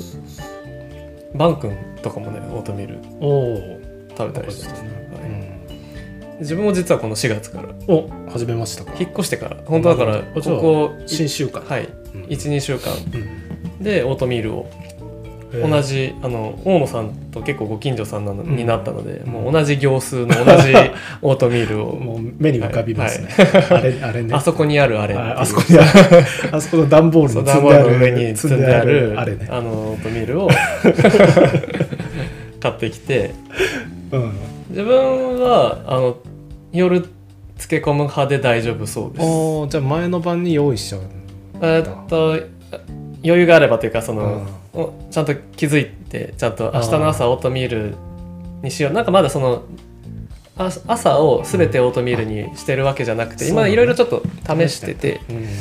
はい、あの当然朝に作ってそのまま若干フレークっぽく食べる時もあるし、えー夜寝る前にこう準備しといて、漬け込んでおくとほんとふやけてこうちょっと、うん。あの大きくなってね、はい。増える増はい、なんかそっちの方が確かにあの腹持ちはいいような気はするので。で自分は全然あの大丈夫だったのでそのふやけた感じも。えっ、と入れるのは牛乳あえっ、とはい牛乳ヨーグルト、うん。あの これもまた同じなんですけどヨーグルト自分もヨーグルトメーカーで、んいいよね。はい。武さんにうん。結婚祝いかなんかでいただいた。同じやつうちも。お本当ですか？アイリス大山とかのやつですしょ？はい。うんで常備してるのでう、ん。はい、牛乳ヨーグルト、うん。えー、粒あん。粒あん。ほう。だけ。粒あん。ってあのあんこの粒々のことだよね、あ甘みをそれで足す。あそうです。さすがに甘みゼロってちょっと美味しくないじゃないですかあのオートミールって。あそっか。プロテインとか入れてないあー入れてないですね。でも大野さんの話聞いてプロテイン今度ちょっと入れてみようって思いました。粒あん はどうしてんの？どういうどういう粒あんあのじゃあこれもこれ自分最近のそのハマり商品なんですけど粒あんね。もう行数の粒あんをあああるよね。よく買ってまして。ででかいやつでかいやつでかいやつを 1キロとか。1キロ。あんこの塊。そうあんこの塊をですね行数でめっちゃ安くて1キロで250円とか560円とか。相当安いですよ安いね。は安いね。めっちゃ持ちますもんだって。1個買うと1キロだもんだって。いやうん。えでもさ、はい。あ1キロか。まあでも毎食オートミールとかで使ってればあでも全然持ちますよ。それなりに使う。いやなんかいつも見てさ、うん。あああるなって思うんだけど、うんうんうん。その使い切れるかなと思ってああ逆に？いつもはい。手が伸びない商品なんですよ。はい、はい。うん自分はですねそのうん粒あんが好きで、あのこしあんより粒あんが好きなんで単純に粒あんにしてるだけなんですけど、うん。同じようなほら商品でこしあんの袋も隣に、に置いてあるんで全然こし,、うん。こしあんでもいいんですけど、まあ、粒あんが好きで、うん。えーオートミールにもまあでも言うてそんなね何十グラムも入れるわけじゃないまです。あそうだね。はい。牛結局なんか、はい。オートミール上で牛乳に溶け合ってあそうです。って感じでしょ。はい。はい、はい。もうあのかき混ぜてこう潰して溶かして、はい、一緒に混ぜてあんこ味の牛乳になってあそうです。あんこ味の牛乳ヨーグルトができて、はい、うん。それそれうまいな。オートミールに。それありだありかもしれないな、でで甘みを出してて、はい、っうん。ていうのでシンプルにうん。やってますけどすごく美味しい、はい。ですね。粒あん他にはなんか。何に何に使うの？そんな粒あん好きなの？いやたまたまたまたまっていうかいや好きは好きでうん。うんと じゃあ粒あんの他の使用法なんあです。使用法、はい。うんある自分おはぎがめっちゃ好きなんですよ。ああいいっすよねおはぎね、おはぎ好きでうん。昔からこう、まあ、母親が作ってくれてたおはぎとかが、うん。まあ、好きでね、うん。まあ、その時しか食べなかったんですけどね基本的には。でも好きおおはぎってあれだよね、はいもち米？もち米のおをにぎりみたいなの周りにがはい。あんこで包まれてるれてるっていうやつだよねでスーパーとかでもほら惣菜コーナーにああるある。売ったりしてるじゃないですか、うんでもおはぎ好きで。うん。でももち米はわざわざ買って炊くのちょっとあそうだね。めんどくさいんで、うん。あの普通に白米を炊いて、その上にあんこ乗っけて食べるっていう、でそれあのご飯茶碗にご飯よそって、はい、ご飯茶碗にその上にあんこ乗せあんを行数のあのそれ袋からニュニュってこそうれそれ知ってる。それそういうことする友達学生時代にいた。いたんですか？学お金のない学生はそういうことして 食べ食べてた気がする。貧乏学生のことで自分が今更になってやってるって感じいやですでも絶対美味しいと思うよ。そう美味しいんです。絶対うまいよ。でめちゃめちゃなんかでも糖質の塊みたいなあーそうですね。エネルギー爆弾みはいたいな感じあの本当まあ逆に言うと純粋に本当炭水化物ばっかりになっちゃうんですけど、うん。まあまあ美味しい。美味しい。ななんかそれをあそうそうそうね。粒あんのね怖さはねそう。買うのを躊躇してる理由の一つとしては、あるとそういうことをしてしまいそうなんだよね、なんかちょっと夜中にさ例えば 超腹減って、はい爆食モードに入ってしまった時にはいはいはいご飯が炊いてあって、はい。つばんがあって 上にめっちゃかけて。そう。であしかも甘いものが食べたい時ってはいはいはいはい。あるじゃん、めっちゃあります。あるあるよね夜中とかにさ、はいそうい。う時になんかご飯炊きたい さらにバターも乗せちゃおうかなみたいな感じだった。らあんバターって絶対美味しいに決ま絶対うまいじゃん。もう美味しいに決まってる組み合わせです。絶対うまいよね。あそうそうそう。そうそう。いうそれがその危険性をちょっと感じて、はいはい粒あんに対してはねなるほど、まあ、確かに あの極限ね、うん。あの粒あんそのまま食べる時あります。よ あのでかいパックからこうはい。むにゅって出して、むにゅって出してパクッて。やりそう。あありますけど、でも量たかが知れてます。あなるほど。はい、うん。そんなにどれもうわそれはそんな一パックは食べないだろう。ってやっぱ食べないんで、まあグログラノーラ一袋食いするのとはちょっとわけが違うさすがに粒あん一そう袋食いはできない。無理だよね。で結構やっぱつばんとかってこう、まあ、凝縮されてるんでうん。少量でも結構満足度高いです。ああうん。なんで、まあわかんない。測ってないんであれですけど、うん。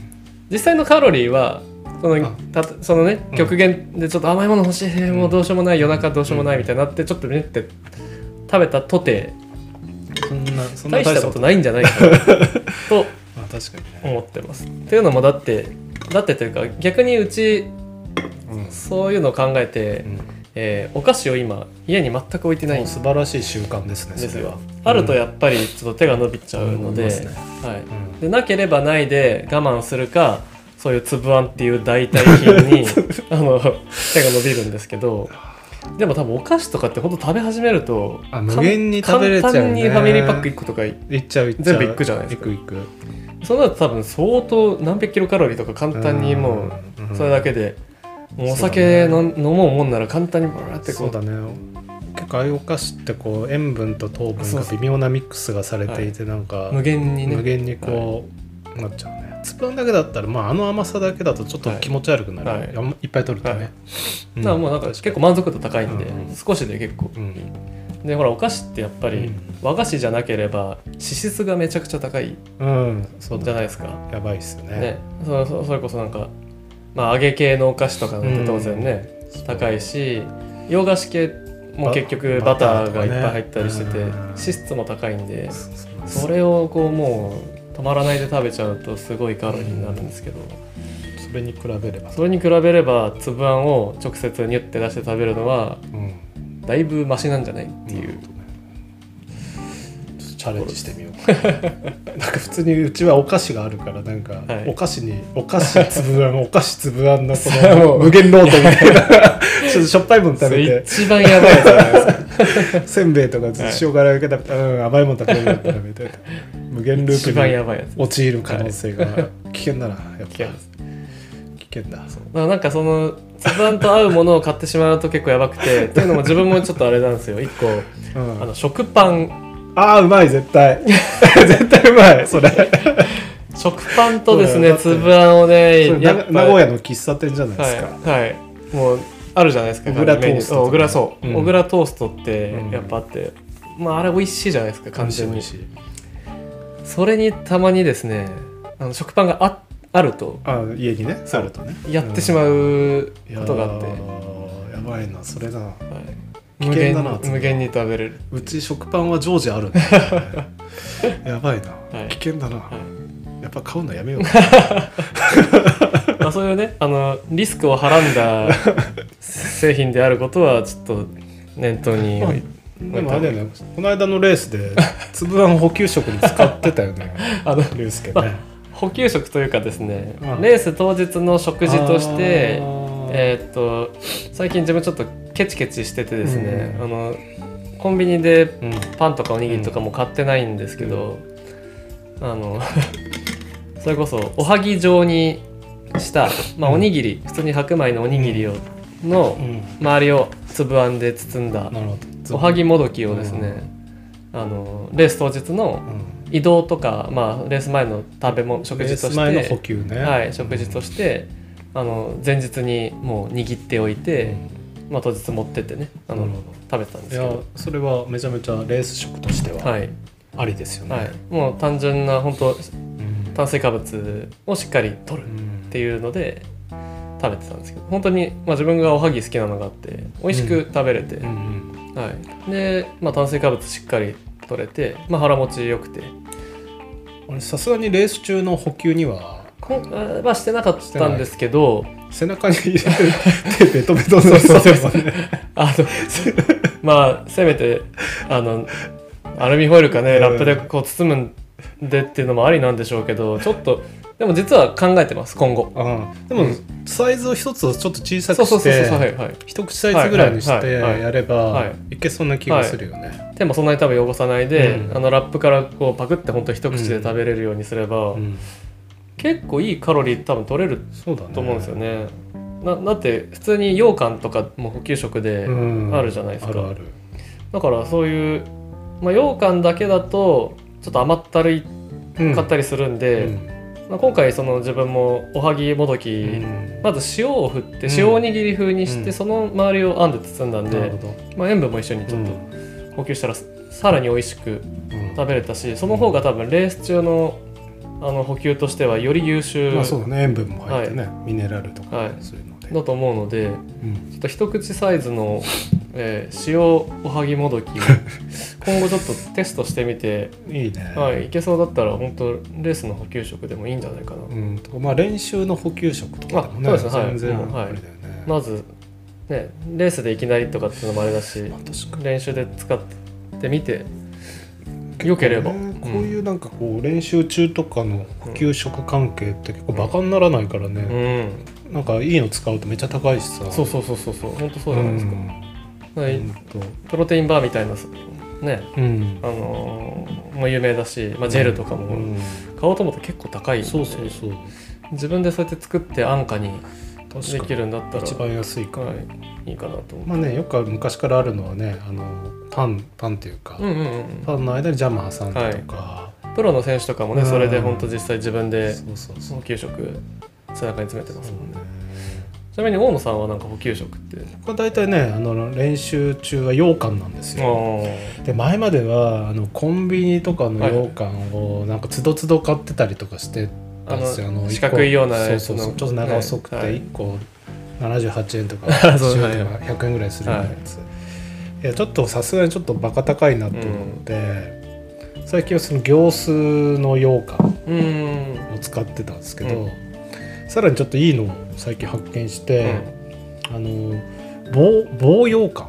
棒羊羹。でねこれなんか行数で7本入って200円ぐらいで売ってるんですけど、まあ、1つ 30g ぐらいで、まあ、1本70キロカロリーううん。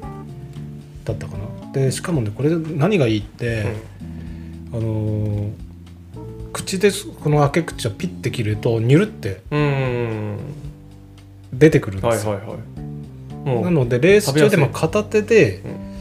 えー、と口で切ってニュルって食べて本当12秒でうんうんチャージできる、うん。そして安い。比較的安い、でまあいつも補給食で羊羹取ってるから、た食べ慣れたものを食べれるという。のでちょっとこの間の群馬のレースでレースで初導入してみたんですけど、うんうんめちゃくちゃ良かったおですね。おうん。さすがにちょっとジェルとかだとやっぱりさ開け口うんうんうん。まああの口で切れてややるやつもあはいはいあるけど、うーんまあこういう キャップがついてて開けなくちゃいけないようなのもあったりとかするとさ、食べにくかったりするけど、非常にいいですね。だから1本あたり30円もしない？うーん。20何円とか。うんうん。なので、今ちょっとねそれをね本格的に練習に導入してますね、えでもコスト的にはどうだろうな。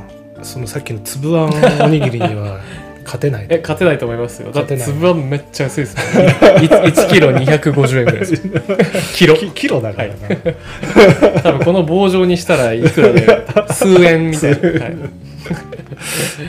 そう。でもその棒羊羹って、まあ確かに。棒羊羹って検索するとなんか出てくるそうですね。今自分もちょっと検索してみたらあの製品は当然違うと思いますけど、うん。まあ見た目こういうのだなっていうのは。い。確かに食べやすそうです、あのレース時とかね、の補給にはいいと思いますね。なるほど。カロリー計算とかもしやすいですからね、うん。こういう小分けになってて。レースでね大体何十分に何キロカロリー取ろうかなってこう計算してるとこういうのだと楽ですよね。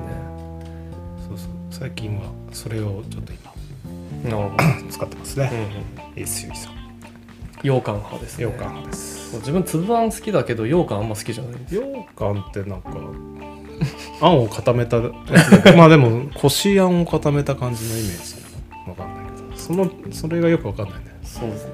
なんか粒あん好きではい羊羹ダメっていう、はい、まあ、ダメってほどではないけど好みではないんですよ実は。うん。多分寒天が入ってたりして今はい。ウィキで羊羹って調べ羊て羹って調べてるんですウけィキの羊羹の欄を見てるんですけど、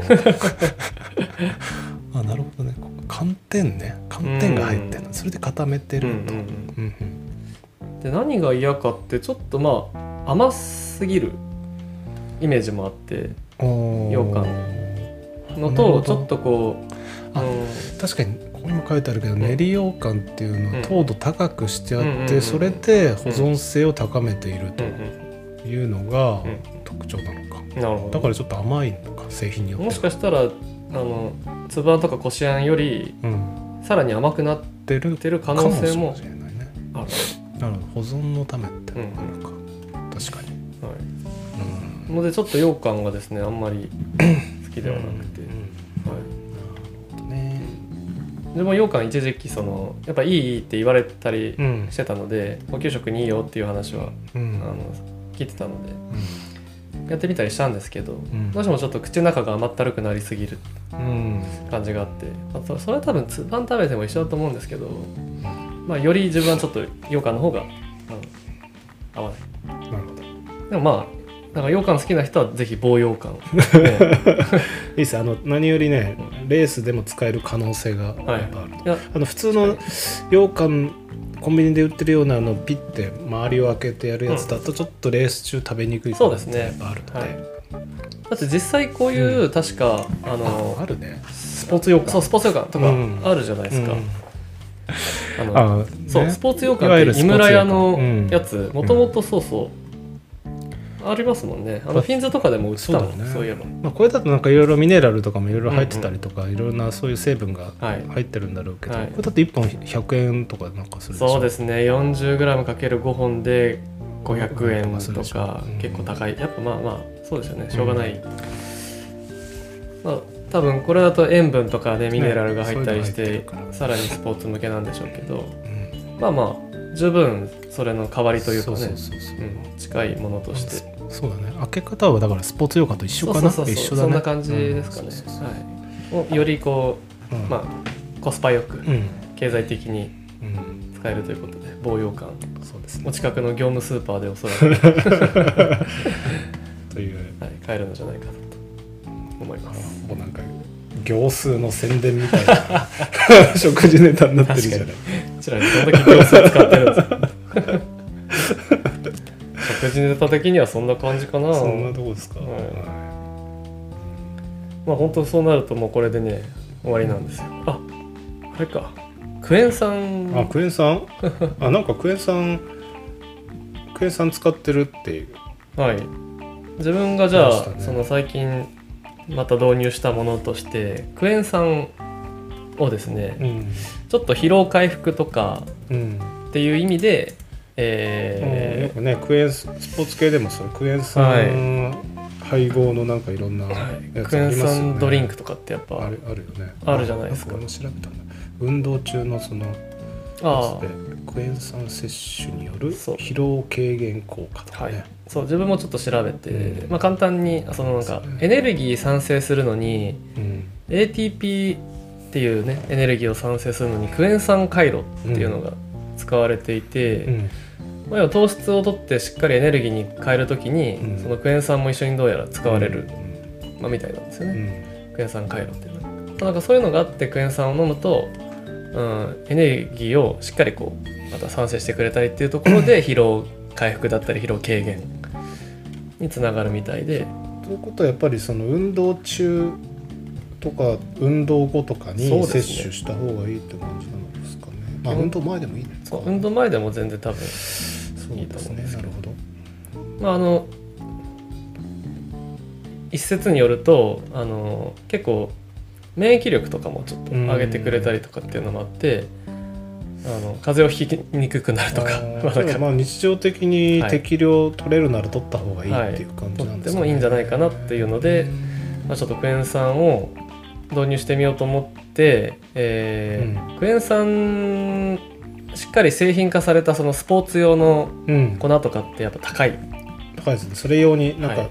アスリート用みたいに売ってるやつってやはい。っぱそれなりにしますよね、はい、かなり高くて、えうん。ージャコラとかっていうのがうん。クエン酸ドリンクで結構あったりするんですけど、高いんですよねやっぱり、まあきっといろんなね調整する成分とか、はい。成分とかいろいろ入ってて、当然そのスポーツにこう、うん。最適化するようにこう、ね、いろいろ作られてるから高いうん。と思うんですけどちょっと自分はそこまでいらなくて、うん。クエン酸だけでちょっと調べてみたんですよね、うん。そしたら普通にアマゾンとかでクエン酸がまあ売ってましてうん。本当純粋なうん。クエン酸。うんが売ってて、まあ、食用あ食用ね。のクエン酸。はでもあれです。あの掃除にも使えますよ。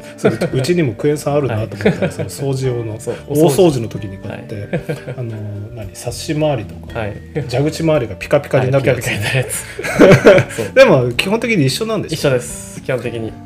はい、まあ、一応食用って書いてある。さすがに掃除用のは 掃除用とはちょっと飲もうとは思わない。うん。悪いことはないんだろうけど、はい。ので、えー一応食用のねうん。クエン酸を Amazon で調べたらうん、950g で950まあ、ほぼ1キロ。結構 1kg ぐらい入っててうん781円とかなんですよ。うん、うんなるほそう。ど安いですね。安い。で相当持つよね。相当持ちます。しかも超酸っぱいでしょ。超酸っぱいです。超酸っぱい。だからうん。本当に、あの適量自体がうん。すっごい少なくていいんですよ。その自分が買ったクエン酸だと、うん。えー水 250cc に対してクエン酸 2.5g でいいんですよ。250cc ってあの本当マグカップ1そうですね。杯分ぐらいの感じかな、小さじ1分の1うん。でよくて。小さじってだって結構ちっちゃいじゃないですか、小さじうんちっちゃいちっちゃい、うん、でだからまあじゃあ500とかボトルとかに換算してじゃあ500とかって言っても小さじ1杯なんですよね。でしかも自分ちょっとあのクエン酸結構ほんと酸っぱいんで、うん。これ通り入れるとほんと酸っぱすぎるぐらいなんですよ、だからさらに少なくちょっと入れてるんですけど、あじゃあその練習中のボトルとか。ああそうです。はい。あとまあうん。普通に日常的に、うん。まあ、練習前後うん。とかの、まあ、日々の水分補給に合わせてもう結構薄めたクエン酸ドリンクいいね。とかも飲んだりして。最近なんかこう俺左右いっぱい飲んでて、はえーなんか常にこうホットマグっていうか、うんうんうん。保温のボトルい、にうん、お湯入れてうん。持ち歩いてるけど、今日もねそうそう。今日でますけども あのお湯の入ったうん。やつを持参して、うここにクエン酸入れてもいいかもしれないん、いいと思います。ちょっとレモネードっぽはい甘くないレモネードっぽくはい。なって、ただ本当にクエン酸水にクエン酸だけだと酸っぱいですよ、酸っぱい。はい。あの糖分やっぱ砂糖かなんかを入れた方が当然美味しくてうん蜂蜜が結構いいみたいです。水と蜂蜜を入れるとすごく美味しく飲めますよ。そうなんですね、はい。まあそりゃそうだから それなんかはい。蜂蜜レモンみたいなもん。そうそうはい。本当 レモネード的な感じだろうね、っていうのをちょっと実は最近なるほどね導入して。そっかクエン酸と粒あんか。そうですね。自分は最近クエン酸粒あん。でちょっと。粒あんあれだな。あると子供が好きそうだな。もうそれだけ出して食べさせるっていう。ですね。まあクエン酸も本当ここ何日ぐらいでうん。導入したんで、うん。まあまだ試して。るなるほ感じです。どまあ使わなくなったら掃除にも使いまそうです。使いますよと、はい大掃除で、はい。あの消化してください、ということですね。あの洗濯とかにもいいらしいですよ。あの普通に洗剤とかと一緒に入れると。クエン酸入れる、あそっか。それでそっかそっか。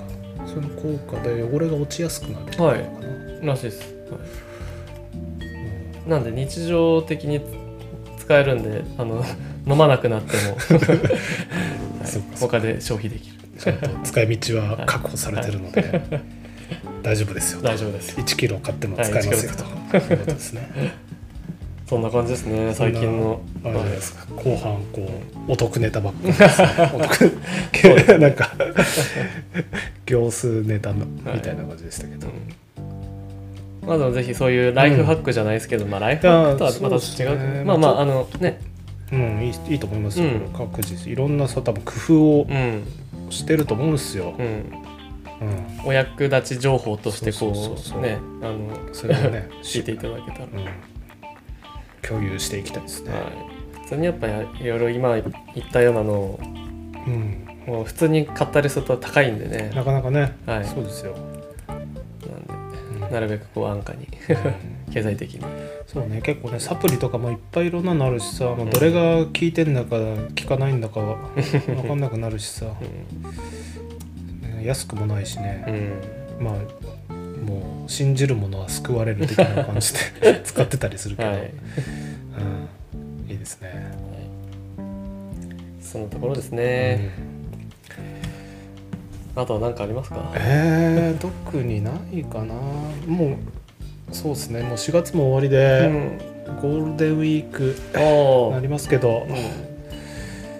特にどっか行くイベントも今のところできなさそうなので、そうですね、はい。あのそうだ。新潟もうん、あのちょっと移動自粛の県外のね、はい。移動自粛のなんかお願いみたいのが、はい、出てしまったので、ね。それが出たらちょっとレースもまたなんかちょっと難しいああもしかしたらねなん。うんかその辺がどうかね、はい。まあ、新潟はまだその緊急事態とかではなくて、うん。えー、と緊急事態宣言が出てるとこにはとりあえず、まあ、いなるべく行かないでくれっていうのと、まあ、単純に県外への移動もまあまあちょっと。うん。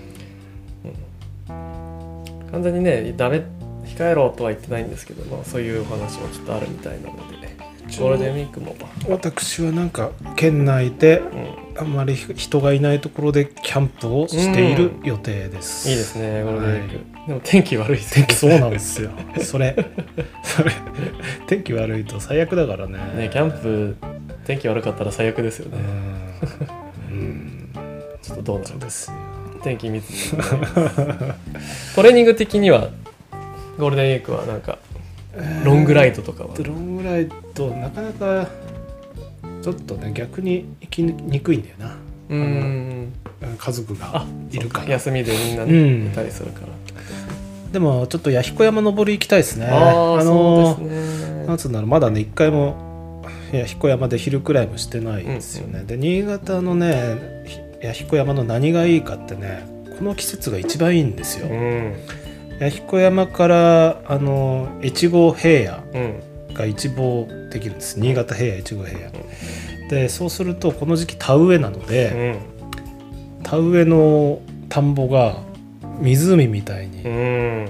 見えるんですよ、うん。それが弥彦山から一望できる。うんこれ水鏡っていうんですけど、本当にあの多分ああいうの見たことない人が見ると、なんじゃこりゃと思うと思います、ね。平野が湖になったぞみたいな、だって本当田んぼない地域とか、そういう山から見下ろせるそういう平野がねない。田うん。ん田んぼがあるとかじゃないとなかなかの景色見れないんですよね。しかもそれがその状態で見れるっていうのは本当1週間、うん。2週間ぐらいなんですわね。田植えがねね。終わっちゃうともうあっという間にその田んぼが緑になっちゃうそうのでそうそうそうそうそう。その田んぼが何？苗がうん。植えられた直後直後がその前。うん。まあ、その前とかですよね、今その田植えに向けて水入れてあのほらなんか白柿とかまあいろいろこうん。う準備してるじゃないですか、そうそう。そのでかあの本当田植え直後までですもんね、までまで。うん。だから本当ね年年間の中でも12週間しか見れないうん。景色なので、まあ、それ連休中にはどっかで見たいなっていう、もうねしかもね早朝がいいんですよね。早朝がいい。あのー朝朝日にその水鏡が照らされてみたいそうその弥彦山から越後平野を見るときに、な、えー東向きなんですよね。うんあそうだね。東向き東向きで背後に日本海がある、ん。ですけど、うん。本当朝日が昇ってきて、東側から昇ってきてそれが水鏡に反射してっていうのを結構正面からこう、うん。見れる。しかもビュースポットがちょうど弥彦山の。あるそう。あの道路にはあってね。あの登り終えたちょっと先に 広がってるので。あそこいいですよね。でそのやっぱ時間帯はねカメラマンの人がいっあぱい来てて。うんすごいですね。うん、ぜひ本当今の時期だけ。そう。なのでちょっと天気微妙ですけど一回は 晴れた晴れてくれてて、いうはい、とこですね。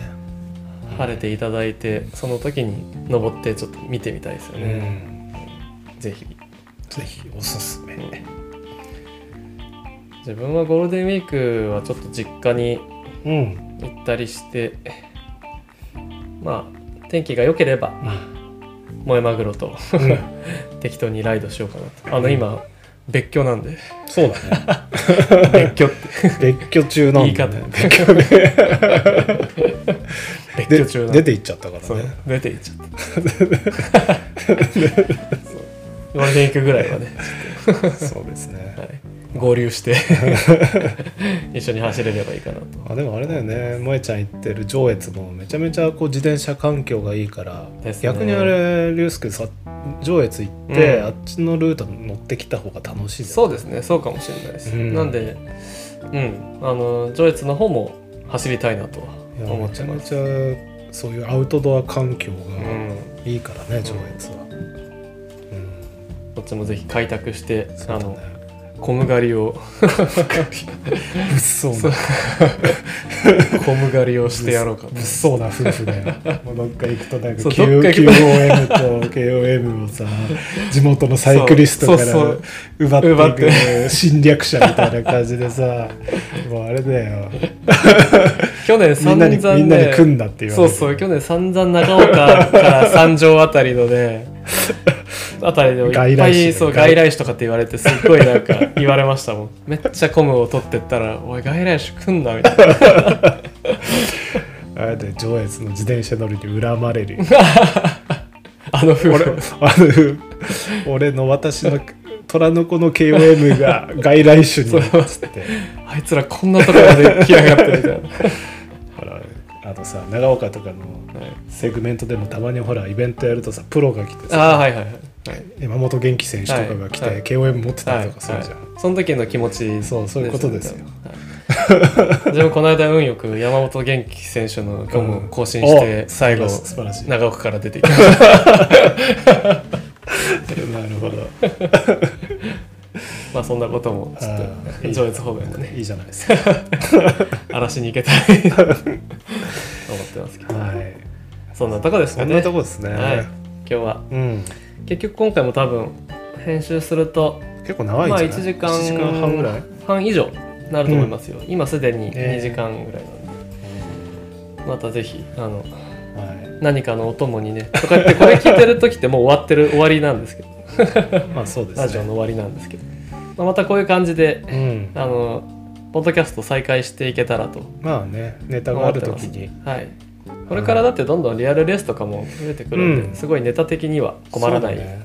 シーズンだと思いますので、うん。ね、ぜひレギュラーの大野さん、今後ともよろしくお願いします、はい。はい。一応ゴールデンウィーク中にもやマグロと1本収録あいいじゃないですか。何かしようかなと。うんお話はありますのでまたそれも、はい、ぜひ聞いていただけたらとうん思いますので。あの他何かこうリクエストとかなんかね、うん。ネタこういうのをうん。話してほしいとか、そうですね、はい、ご質問とかご意見あればぜひあのいただけたらなと思いますので。あのツイッターがねメインでやってるのでうん。あのアカウントリュウジもやマグロもしくは、えー毎回このラジオの投稿するときツイッターで「ハッシュタグうん。#JFF レディオうん」とつけて、えー投稿してますのでそちらまでいただけたらと思います。はい、うん。ではいいですかね。そのところで、はい、そんなとこですかね、じゃああ今日あれだよね。何気に初めての対面での収録だった。今までずっとねそうですズーねム、はい。大野さんとはね Zoom でうん。はい。やってたから、リモート録音ということでやってたんですけど本当ご近所さんにうん、なったので、ははい。い、対面で大野さんと、はい。えー収録させていただきました。はい。今回第17回うん。でしたね。はい。ということでん。またぜひ次回もよろしくお願いします。うん。じゃあ大野さんありがとうございました。ありがとうございました。では失礼します。はい。バイバーイ。はいはい